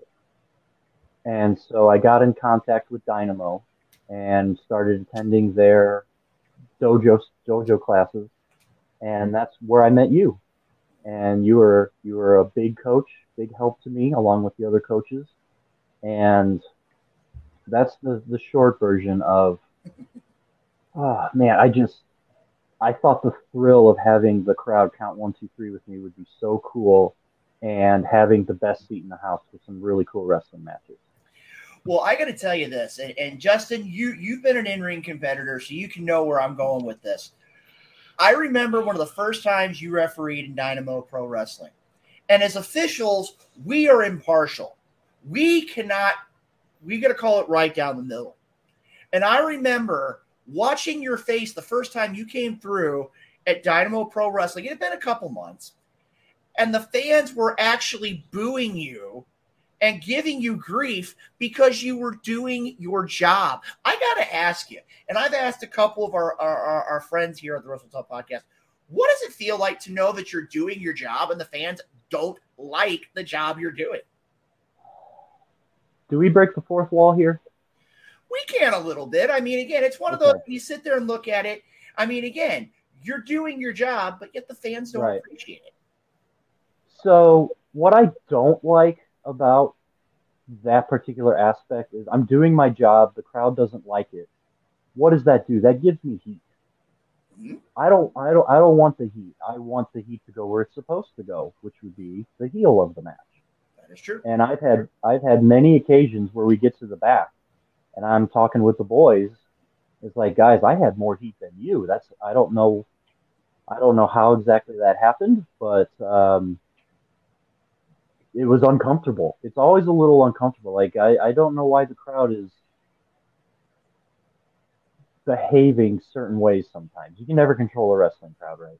Mhm. So And you know one thing, and, and, and Justin, I'm going to go ahead and kind of throw things to you here in a minute. Would you say, HD, that this is one of those kinds of things where it's, and we talked with Stuart Kemp in the first hour. Do you think it's something about how wrestling has changed over the course? And you talk about being a fan like Justin and I, we've been fans for many years as well as being in ring competitors. Would you say it's just the dynamic of professional wrestling changing from the days of the 80s where the official was considered to be the most respected person inside the ring or just as respected as the wrestlers. And now it's almost like by doing what's right and respectful that now we're almost being considered to be oh, I'm trying to put the word to it, almost like we're looked down upon. Well, uh, I don't know if looked down upon. I almost think everybody thinks they could be a referee. Mhm. So what do you do? You count three, you count ten, you count five. Uh, I just did a show over the weekend where there was a, a bunch of outside shenanigans, and there was a, a backstage beatdown during the match. We all we heard in the back behind the curtain was a bunch of noise and and things flying and banging on the ground. I slowed down my count for the shock value of that moment. While I did that, I had people in the crowd, why aren't you counting fast enough? Start counting, blah, blah, blah, stuff like that. Like, guys, yes, technically that's true. Maybe I should have been counting, but do you hear what's happening here? Let's live in the moment now. It's not always about counting to ten. What what's what's going on in the environment here? Let's pay attention to that. Don't pay attention to me, even though I was the only one in the ring at the time. And, and, and I could agree. I could agree with you 100 percent there. In the idea of where there are times when, and again, it's a term that a lot of people don't understand. Like you said, you talk about how people want to have think they can be a referee. It's called referees discretion. There's a lot of ways you can look at it. You can look at it from there. I think back to a matchup, and all, you you may have seen it HD. It was back. Uh, it's part of Super Clash three in the AWA. It was when the unification of Jerry Lawler and Kerry Von Erich. And Kerry Von Erich early in the match had a cut on his head, and the official he could have stopped the match right then and there because Kerry was bleeding buckets. But the referee continued to let it go, but he constantly kept watch on it. And that's one of the things when you sit there and look Right. at it, let the referee do their job. And I would agree with you 100%. Now, Justin, you're Yeah. going to look at this a little bit differently because you spent more of your time being inside the ring as the competitor, being either admonished or acknowledged by the referee, being a competitor. I want to throw things over to you because I want you Yeah. to bring a different perspective to this interview besides my, my own perspective. Well, you know, when I worked on both sides, you know, making the crowd cheer or making the crowd boo, in my head, you always worked with the referee. It's always about uh, making the, you know, it's like a piece, uh, it's like a, it's like a, a painting. You got to put all the pieces together, and if you're not working with the referee, then you know things could go kaput. Like you said, you had the fans booing you when they should be the booing the heel. Now, when you had that happen, HD, did you, you know, uh, uh, pass along during the match? Did you uh, signal that, hey guys, they're booing me, they're not booing the right person? So uh, I usually don't acknowledge the fans during the match at all. They can he- they can heckle me all they want. I don't give them the attention. I, I don't respond because the match isn't about me. If I, No. if, I, if I start if I start talking to the fans, like, well, what is this ref doing? It, it's about the other competitors in the ring. I'm just there to facilitate their story. Um, there was one incident a couple weeks ago. It was a triple threat match. One of the competitors had a valet with them, and the valet was doing all kinds of crazy shenanigans on the outside, you know, interfering in the match, hitting with weapons, stuff like that. There was one fan would not let up on me. You know, ref, what are you doing?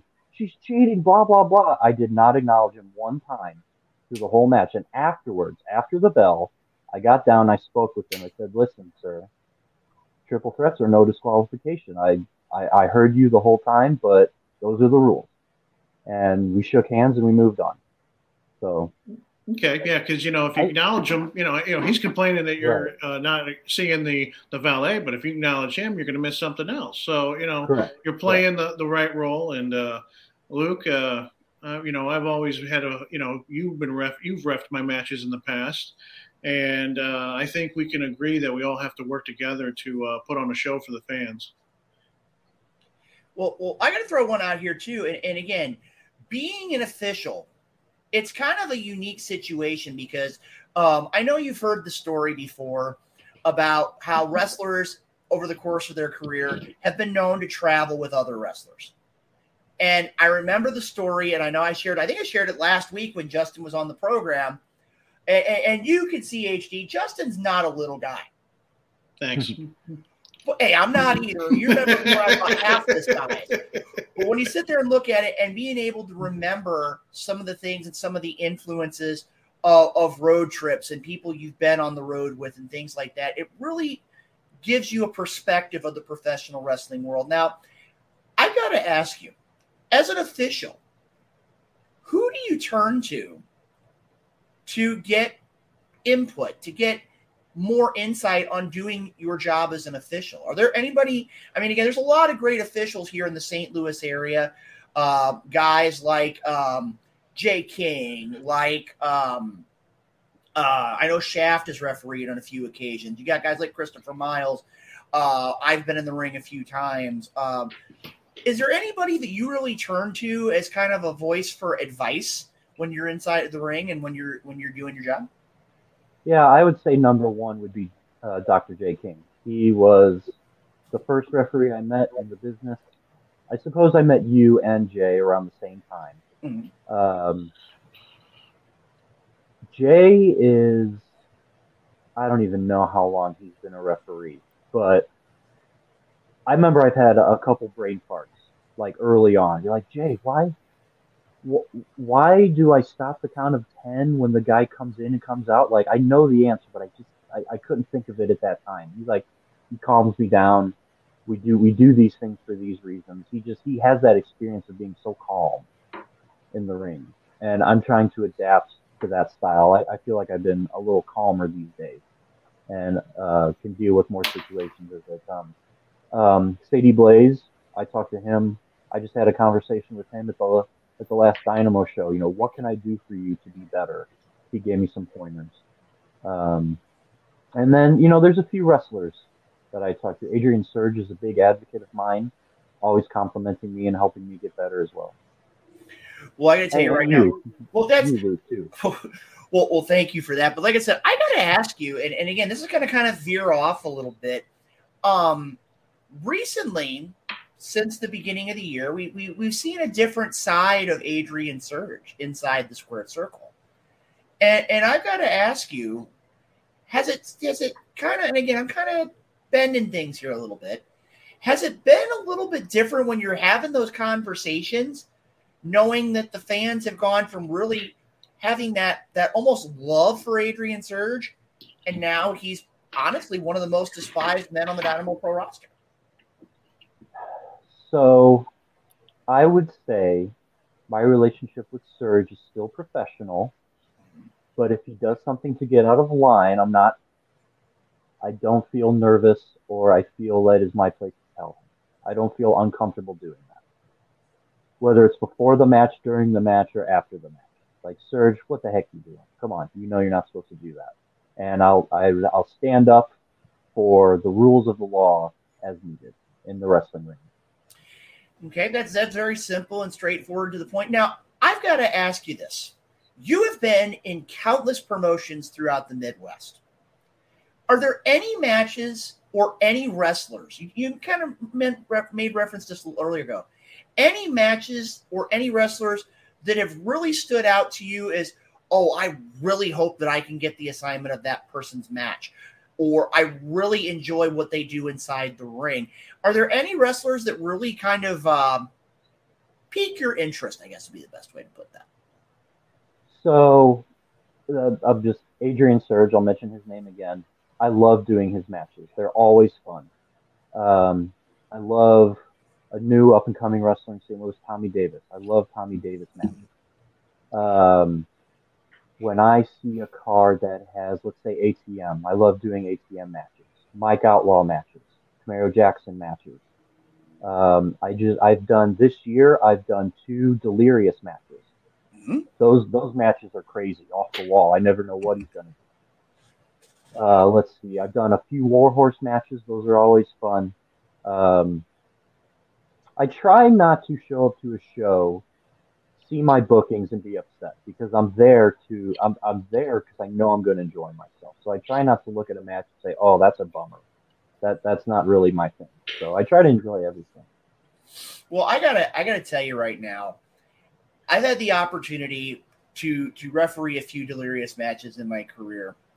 But I got to tell you this: I would rather be the official for a for a delirious mm-hmm. match than a commentator for a delirious match. I'm going to tell you right now, true story. The last time that we had delirious in a Dynamo Pro ring, and it wasn't the match with Beachbody Ryan Ash. It wasn't the match where where Ash was forced to retire.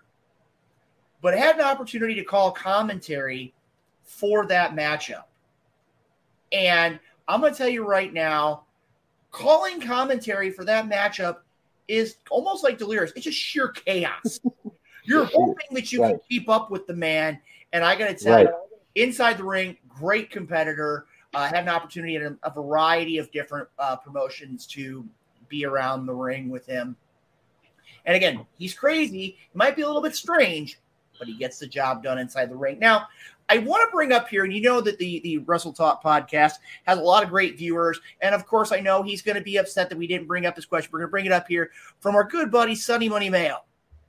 Here's your question: If you could have a referee Mount Rushmore, who would it be? So is that four or five? Uh, let's go with four. Okay. So I I know um, there's a few old school NWA referees, Luke, that you appreciate. I'm gonna I'm gonna put out there that I'm not the oldest of old school fans, so I don't know all their names. Um, I'm gonna start with my favorite, Charles Robinson. Okay. I love Charles Robinson. Um, referee John Cone is another one of my favorites in WWE. He's not on TV hardly at all anymore, if if at all. But I, I love his style. Um, let's see. I, I like um, Chad Patton, Rudy Charles. Those are those are some good. I, guess I'm naming modern day referees. Hmm. So uh, I'm not so well versed in the very old school style of refereeing, if that makes sense. Well, I, I, get where you're coming from on that. I mean, again, you've been a long time fan, but you've been looking at wrestling from a different perspective. You've been a long time Right. fan who's just made the transition in the last year and a half, two years time to being inside the ring. Now, Justin, you and I have had this conversation before, Yeah. and I know you've been looking at it for more of being an in-ring competitor. Let's throw it to you. If you could name a referee's Mount Rushmore, who would you choose? All right. You got to go with uh, old WCW uh, referee Randy Anderson. Little uh, little Randy Anderson. Uh, unfortunately, Anderson? I think I think he passed on uh, a couple years ago. Uh, then you got uh, Earl Hebner. He's got to be number one. You know. Let's see. You Suppose I got forgot Hebner. yeah, Hebner's there. Then you got uh, who was the referee Rob in the NWA? Who you, uh, I remember most like refing like Flair and Steamboat matches. Uh, Tommy Uh, Young. Tommy Young, yeah, Tommy Young, and then I'm going to say uh, I liked Mickey J. He used to be a SmackDown referee, I believe. He was EC, like when they brought ECW back to the WWE. Right. He was uh, he was on ECW. Then they transferred him to uh, SmackDown. But I always got that old school ref mentality from Mickey J. So those are my four. Okay, So, well, I'm going to tell you right now, a couple of mine are going to definitely kind of confuse some people here. Um, my first is probably going to be Nick Patrick. oh yeah, I think Nick Patrick was consistently one of the best referees uh, that the NWA WCW had to offer. He did spend some time in the WWE. Um, my second would probably be Tommy Young. The third, the third, I'm probably going to go with. This is going to be a name that's going to throw a lot of people. Jimmy Shoes Dugan. Uh, tell us about him, Rob. I don't Yeah. I don't know. Yeah, yeah, I don't know who long, he is. long, long time wrestling uh, referee out on the West Coast. And the fourth, which is going to surprise a lot of people, is Tiger Hattori. Okay, I think I know, all, yeah. all of it. And again, you still got to throw out the Hebners. I mean, I kind of look at it. You leave out ref, uh, referees like Joey Marella uh, back in the 80s. Uh, the 80s, Another one- 90s until 93. Marella. Mark- yeah. yeah, Mark Curtis. Oh, another little one Mark Curtis, really, yeah. really good. Um, I mean, there's a lot of good referees. Uh, Paul Turner's another one. A lot of people might give a lot of of, of grief, but um, What about Bill Alfonso when he was uh, he was refing uh, early WCW WWF before he went to ECW to manage uh, uh, Rob Van Dam and Taz? did, not he referee? Uh, I think it was Super Brawl one. Didn't he referee uh, Tatsumi The tag match was and Ric Flair? Yeah, he was the ref for that match too. Yeah, I mean, there's a lot of great referees. Now, my my question is this, and I'm gonna I'm gonna throw another one out here, and this is gonna be more like a roundtable discussion. And again, make it a point if you're enjoying the program here. And again, thank you for throwing Aaron Earl Hebner out there as well. Um, another one to look out here again, hashtag let's talk wrestling. That's what we're doing right here tonight with referee HD Daniels. Now, HD, I'm gonna I'm gonna kind of get a little bit self-centered here. Being the media relations director with Dynamo Pro Wrestling, I would be remiss if we didn't talk about this coming Friday, the Ben Oliver Memorial Tournament. Now I know you didn't have a lot of dealings with Big Bad Ben, but what is none, it? none Yeah. But from from what you've heard from the veterans of the locker room, from all the road stories that you've heard, what does it mean to you to be a part of this uh, this Friday night's event? It me it's important to me to be a part of, an event that's important to other people that find the event important, if that makes sense. So I remember when Sadie first announced this tournament, it may have been about a year ago. He said, We're going to have this tournament. And he was almost choked up making the announcement. I was like, wow, this must be really important to him. So by default, it's important to me. So I've heard nothing but good things about this man. And hopefully the show can live up to the legacy that he has left. And I, I, I want to learn about him. I want to ask as many questions as I can uh, when, when I get to the event on Friday. Well, I got to tell you right now. I mean, again, I've been around pro wrestling a long time, and the opportunity to have known Big Bad Ben, there were many years that Ben and I didn't get along, and I felt very fortunate in the fact that Dynamo Pro Wrestling gave me the opportunity to kind of. Uh, I, I, almost say extend an olive branch and really kind of sit down and try to mend some fences that had um, a lot of people didn't think could be mended. And I mean, when you sit there and look at it for years in St. Louis, when you were looking independent wrestling, you were looking at basically the MMWA, and that was it. And to see what Big Bad Ben was able to do with MRW and then GCW, I mean, again, it made professional wrestling. It it changed the way that professional wrestling at an independent level was looked at in St. Louis.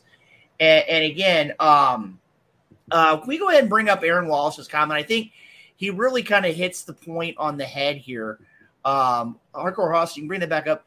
Uh, rest in peace to Big Bad Ben. He was at my first show. I got to know him a little bit as older, amazing big man, and even a better person. It hit hard, hit a lot of people.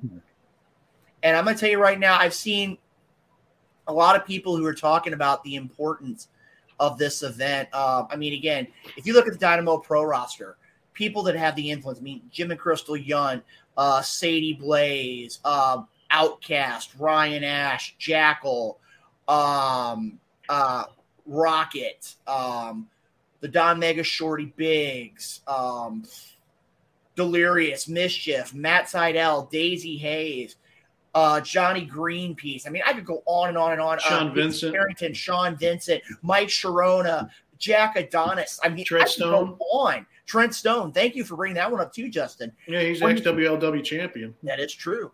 Uh, but when you sit there and you look at it, I mean, all these people have their connection. Uh, another one, Kevin X, another one that pops into my head with that. But to see all the wrestlers that have a connection to the world of professional wrestling because of someone like Big Bad Ben, it's going to be a great event this week, this Friday night. And again, if you get an opportunity, um, the Concordia Turner Gymnasium, make sure to get your ticket.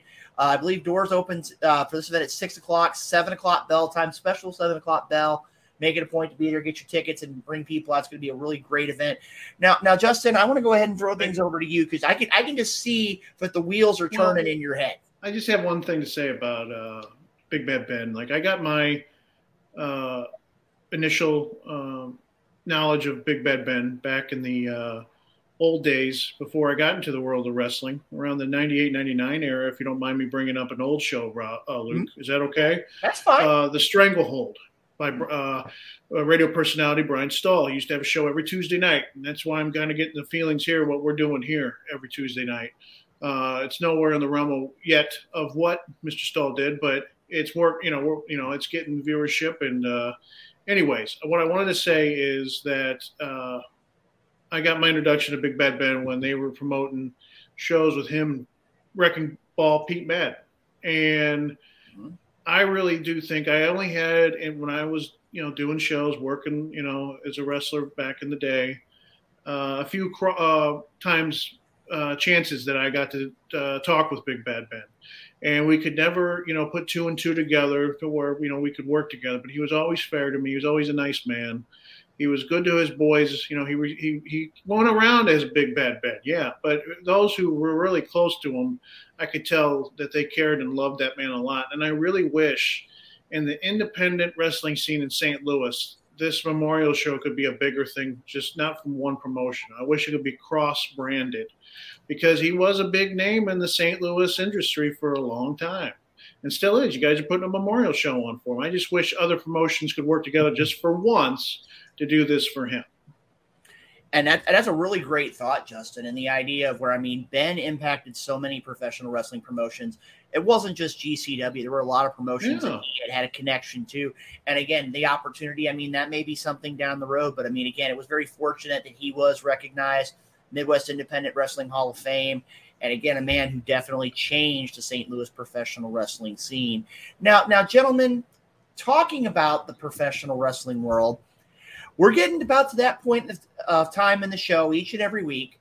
What's called the world famous Wrestle Talk Podcast Game Show Challenge an opportunity to where one of our hosts, that being certain guys named Justin Wade, and certain bald headed officials named HD Daniels, would be able to have an opportunity to compete in a best two out of three fall contest about a, per- a particular professional wrestling topic. Now, HD, I'm going to warn you. Justin last week managed to make it work, but I think you've got the right the right formula tonight. I just have this feeling that Justin's winning streak could be over tonight. It's, it's only been a week. I don't have a streak. It's uh, You're one zero. You're undefeated. oh, okay. So I got the taker Okay. streak going on. Okay. I, al- I always think about the movie Major League. If you can win this week, it's two in a row. So let- let's just let's kind of roll with it here. Hardcore Hoss, with your so kind. Can you go ahead and hit the music for tonight's installment of the world famous Wrestle Talk podcast game show challenge?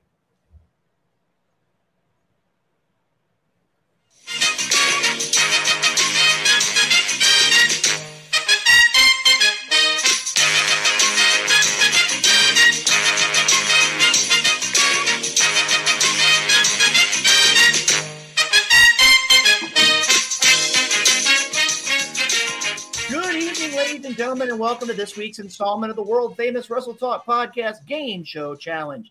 Tonight's contest is scheduled for the first two out of three falls. Our contestants tonight are the current host of the Wrestle Talk Podcast, Justin Wade, and referee HD Daniels. Now, gentlemen, in a few moments, I'm going to give you information about three professional wrestling personalities. When you think you know the answer, you shout out the answer. The first one to get two out of three falls correct will be tonight's winner. Now, tonight's Wrestle Talk Podcast Game Show Challenge category is something that may be a little bit different for both of you. Tonight's Wrestle Talk Podcast Game Game Show Challenge category wrestling referees.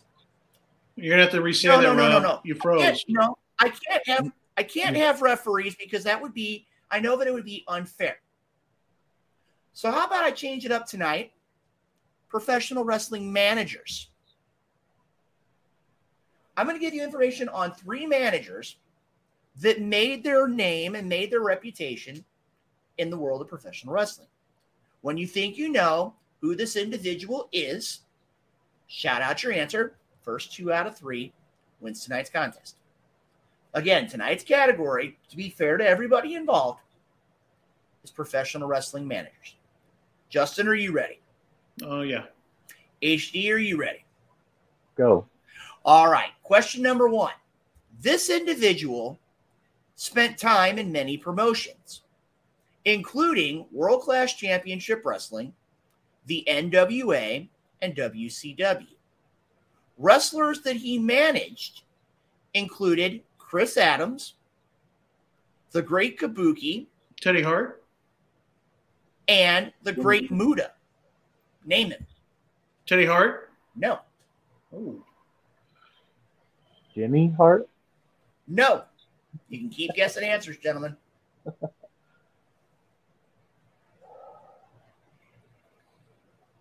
As a little extra added bonus, he was also known for his bald head.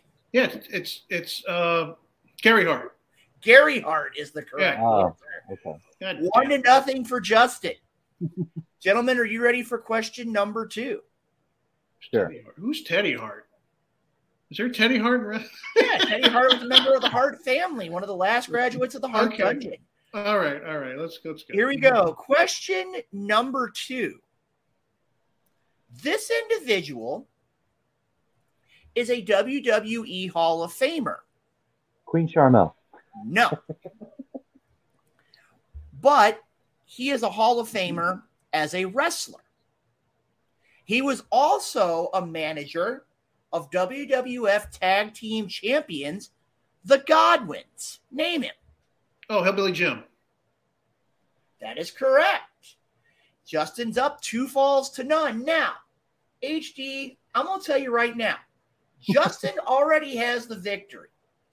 But Sure. if you can, if he sweeps you tonight, that's not going to be good for you. No, that's okay though. Okay, we're going to see what's here, He gentlemen. said he it's- had- well, go ahead, Justin. it's been kind of unfair to HD because he he hasn't been following as long as I have. I think I'm older than him. I- I'm 38, so All right. Well, at this point, we're going to go ahead and throw a third one out here, and we're going to see if HD can at least wind up winning the final fall. This We'll see. individual was known for countless classic wrestling moments. He was known as a manager in WCW, ECW, and the. WWE. Paul Heyman.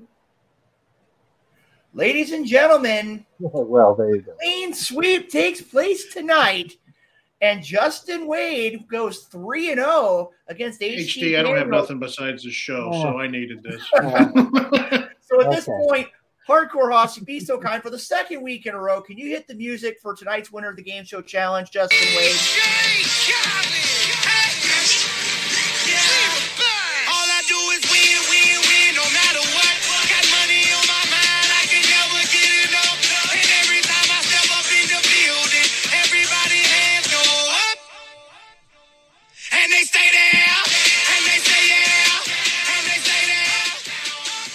All right, ladies and gentlemen, I got to throw this one up here because we have a, a, a viewer that posted something here. Hardcore Hoss, can you bring this up here real quick? First time in a long time I've seen an emoji make a ton of sense. Can you bring up that graphic right here? It's got a broom sweep. Ladies and gentlemen, had to bring it up here. What a beautiful woman in that photo. podcast bringing it up there again. Uh, HD for those that um, for those that would like to see you inside the squared circle. I know you're a referee. You don't want to have the attention drawn to you, but those that want to know what's going on in the world of HD Daniels, where can they find out more about you and what upcoming events are you going to be taking part in? So my Twitter handle is right on the screen here at Hans Dick Daniels. Uh, we already talked about this coming Friday, the Ben Memorial Tournament. November 4th, the next weekend after that, I will be at Pro Wrestling Epic in Alton, Illinois. And November 5th, the next day, is a very big show, World League Wrestling's 23rd anniversary. The house that Harley Race built, Trevor Murdoch, the NWA World's Champion, will be in action. I'm really looking forward to that one and uh, I'm at Dynamo once a month. Definitely for sure that one. Uh, the World League Wrestling once a month as well. HD, keep getting those reps in, man. It's nice to meet you, man. Thank you very much for having me. All right, ladies and gentlemen, HD Daniels here on the Wrestle Talk podcast this evening, and as he as he's going ahead and taking care of things, uh, we and right now I know we were going to keep you up to date on everything NXT and AEW, and as many people predicted, right now as we stand, we have Jon Moxley in the ring, and who has just made his appearance, but the one, the only Maxwell Jacob Friedman, MJF. He's at ringside right now. Could it be a situation where we see him cash in his chip and go for the AEW World Championship tonight? Only time's going to tell here. Now, before we get too much farther along here tonight, we've had a great show, but we need to take an opportunity here and kind of reflect a little bit. And what we're going to do right now is we're going to go ahead and I want to go ahead and bring on a man who's very knowledgeable of the Wrestle Talk podcast. I want to go ahead and bring on our good friend, ladies and gentlemen, the one, the only Big Daddy P. Go ahead and hit that intro music, Hardcore Hoss.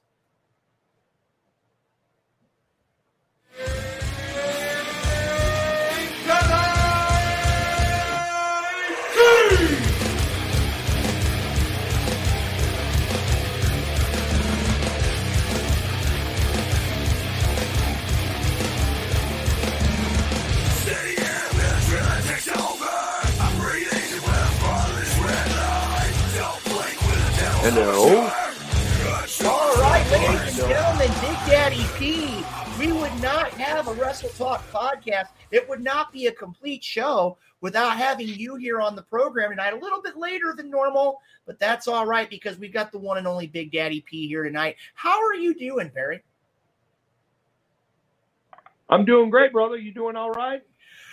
I got to tell you, it's been a great show here tonight. And like I said, right now, AEW is keeping us on pins and needles. We got Jon Moxley and MJF going back and forth here. But like I said, right now, we're going to be talking about that in the next few minutes. Right now, we need to be talking about those snippets of truth. I got to tell you, we've had some people bring up some things here. I know we had uh, Sister Haas was talking about uh, some family issues.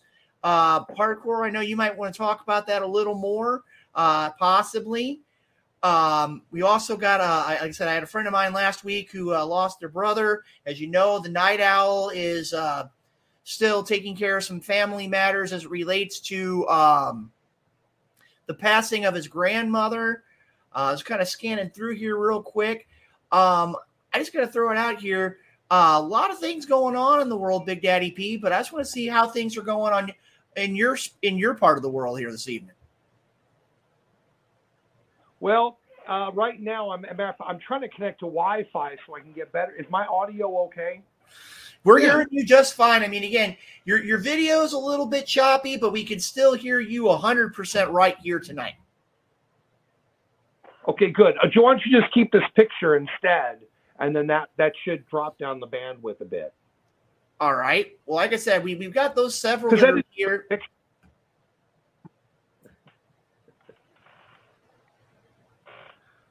are you Looks like we're having some technical difficulties. It's fortunate because I know he wants to uh, to give us that info. It just uh, it's frustrating when uh, your your Wi-Fi is not working. You know. And like I said, Big Daddy, are you there? Finish. Zero thirty-seven. I'm trying to connect to the Wi-Fi here, and I am connected. So this should get better very quickly. I apologize, guys. Oh, that's no problem, Right. Big P. You're you're here, and that's the biggest thing is you're able to be a part of the Wrestle Talk podcast. Uh, real quick here, let me go ahead real quick. I think we just had some more stuff pop up here. Uh, we had another one from um, Aaron Lawrence. Uh, his son is struggling with the loss of his grandfather. Um, another one that's out there. Um, again, we've had several different requests. Um, just going to kind of throw things to you here tonight. I know you've been able to listen to uh, parts of the program, and why Yeah. don't you go ahead and, and, and, and lay a little bit of truth on us here tonight? Well, first of all, as you already know, time is running out. Um, and there will come a point in time where the church itself, those who have put their faith and trust in Christ, will be taken away from here, and we will not experience what the rest of the world is going to experience. So I want to encourage you that if you put your faith and trust in Christ, that my friend, everything will work itself out just great. I know that with all the troubles and everything going on, not only just personally for people, but just in business in general, uh, people want to get, it's very easy to get discouraged. But be encouraged because our Lord and Savior overcame this world. Greater is He who is in me than who's in this world. Why? Because that's the way He set it out. And the only way I needed to acquire that is by hearing about the gift of salvation. You know, the fact remains is over 2,000 years ago, God solved the sin problem.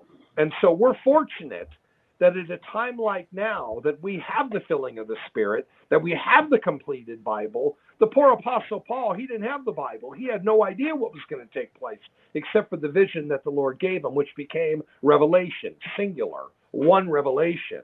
It was one vision, specifically detailing to what was going to take place. So I just want to encourage you that no matter how intense things get, no matter how crazy things get, don't forget that God is still in control. Even in your circumstances, whatever it might be, financially, physically, mentally, work, whatever it is, trust Him. You can not only trust Him for salvation, but you can trust Him with your life. And I think where we fail as followers is to include Him and to trust Him. We want to try and do it ourselves, and that's just it's just a bad formula. The best formula for success is putting your faith and trust in Him in all situations because he's God and we're not. It's that simple, guys. So all those prayer requests that came in from last week and this week, I would love to petition We got heaven. more also, by the way. We just had them literally pop in seconds ago. Uh, Yeah. Another one, uh, we had one uh, gentleman who's having a procedure done Thursday, and the other one is uh, our first hour, actually our first hour guest, uh, Stuart Kemp, talking about his uh, wife having to start uh, cancer treatments this week. So I mean, again, they just keep on coming, man. They really do.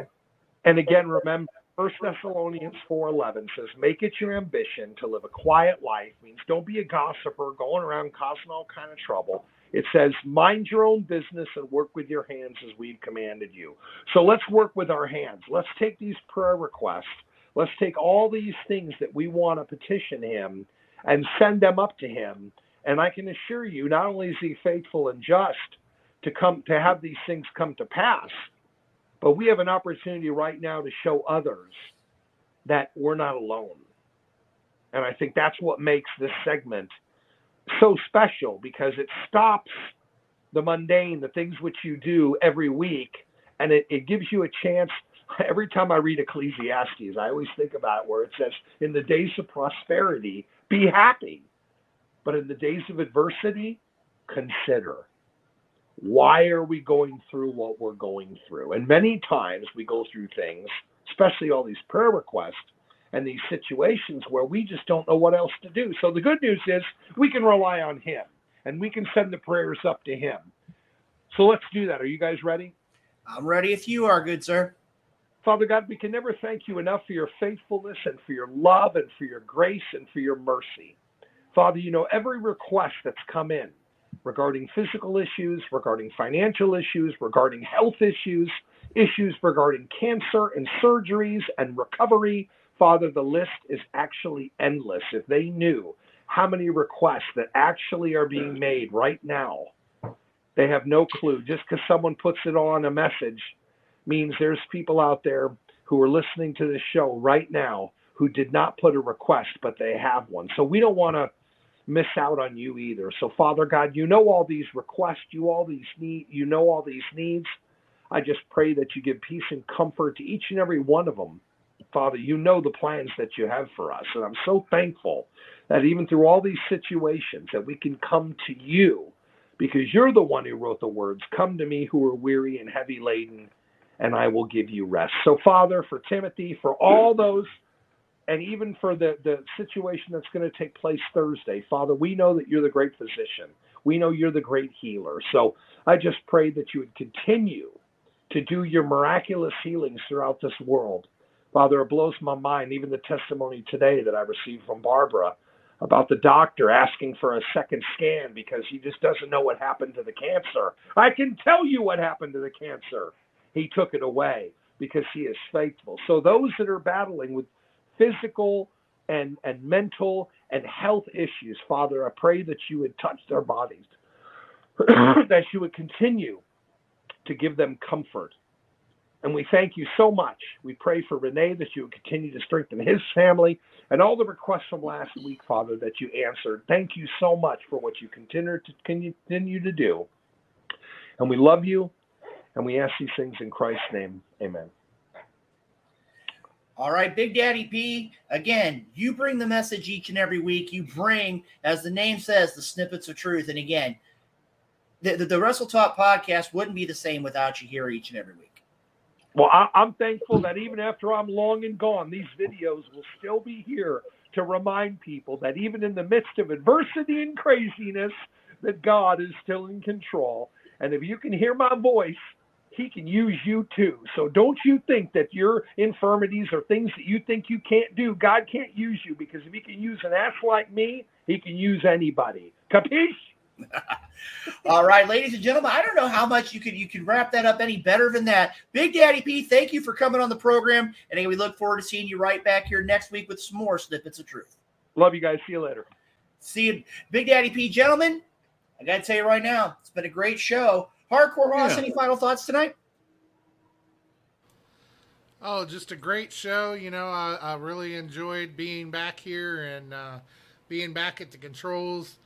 You know, and you know, it was great meeting you, Justin. Yeah, nice to and, meet you. uh, Look forwards to working with you a little more, and just look forwards to the next show. And Okay, Justin, any any final thoughts from you? Well, you know, I wish uh, we could folk, you know, get more high spot stuff in next uh, next uh, go around. You know, we had Bray Wyatt talking on Friday Night SmackDown. We had uh, Brock and uh, you know uh, Bobby brawling last night. We had a U.S. title match uh, with Riddle and Rollins with Elias interfering. And you got to also you got to look at too. You also got to look at uh, Mustafa Ali as well.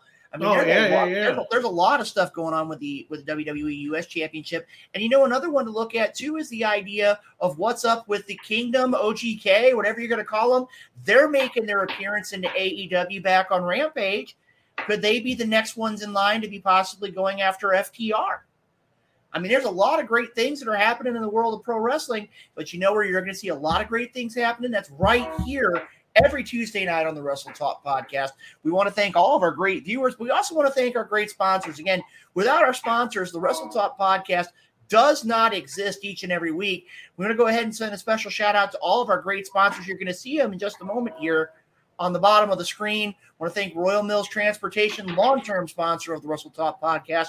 Rathbun Engraving. You can get one of those great Wrestle Talk podcast mugs available for $20. I believe it's for $5 more. You can get your own name engraved on it. Nobleman's Barber Lounge in Kansas City, Kincaid Arcade at the Oak Park Mall, Interstate 70 Sports Media with the maestro Jeremy Carp, who's going to be sitting alongside me this Friday night at Dynamo Pro Wrestling. The Little Popeye Designs, home of those great Wrestle Talk Tumblr, Wrestle Talk podcast tumblers, and of course the FWWC, the world's premier fantasy wrestling group. Gentlemen, I got to tell you, from top to bottom, a great night. I'm going to put a real simple here to wrap it all up tonight. One thing you're going to remember from tonight's show, episode 415. Justin, one thing you're going to take from tonight's show. I'm two and zero, baby. Simple as that. Hardcore Hoss. One thing you're going to take from this week. oh, just our, our wonderful guests, you know. You know something? I'm going to put it this way. It's going to sound kind of cheesy, but it's the truth. Let's talk wrestling. It's as simple as that. Want to say thank you to Stuart Kemp. Want to th- say thank you to HD Daniels. Want to say thank you to Sister Hoss. Want to say thank you to Big Daddy P. Want to say thank you to Justin Wade joining us again this week. Want to say thank you to the returning Hardcore Hoss sitting back behind the controls. And of course, I want to say thank you to all the great, all the great viewers, all the great podcast uh, sponsors. Without you, this program doesn't continue to exist. We got a lot of great guests still to come here on the Wrestle Talk podcast. Justin, One more thing. I just want to thank you guys for allowing me to be a part of this show. It really means a lot. Makes me, uh, uh, you know, Luke. You know, it's been a long time since we've got to talk a lot. You know, we've been. Uh, I just enjoy this, and thank you for making me part of this, and thank you, Renee, as well, for letting me be a part of this team. And you know something, guys? We talk about the Wrestle Talk podcast becoming bigger and bigger every day. Justin Wade talking about all that great lucha libre action out on the West Coast. We've got Hardcore Hoss always talking about WDWA. We've got great things here in the Midwest. We've got professional wrestling all across this country and all across the world that we talk about each and every week right here on the Wrestle Talk podcast.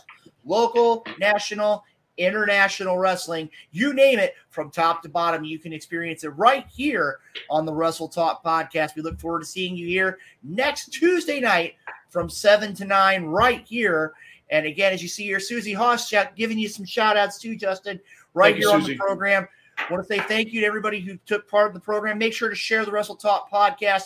We're going to have a lot of great guests. We're getting ready to get into the winter season, but you know one thing, even though it might be cold outside, the wrestling and the act, wrestling ring action is still very hot all across the world. For Justin Wade, for Hardcore Hoss, this is Luke Roberts. We look forward to seeing you right back here next Tuesday night as a part of the Wrestle Talk podcast. Take care, and we'll see you next Tuesday night.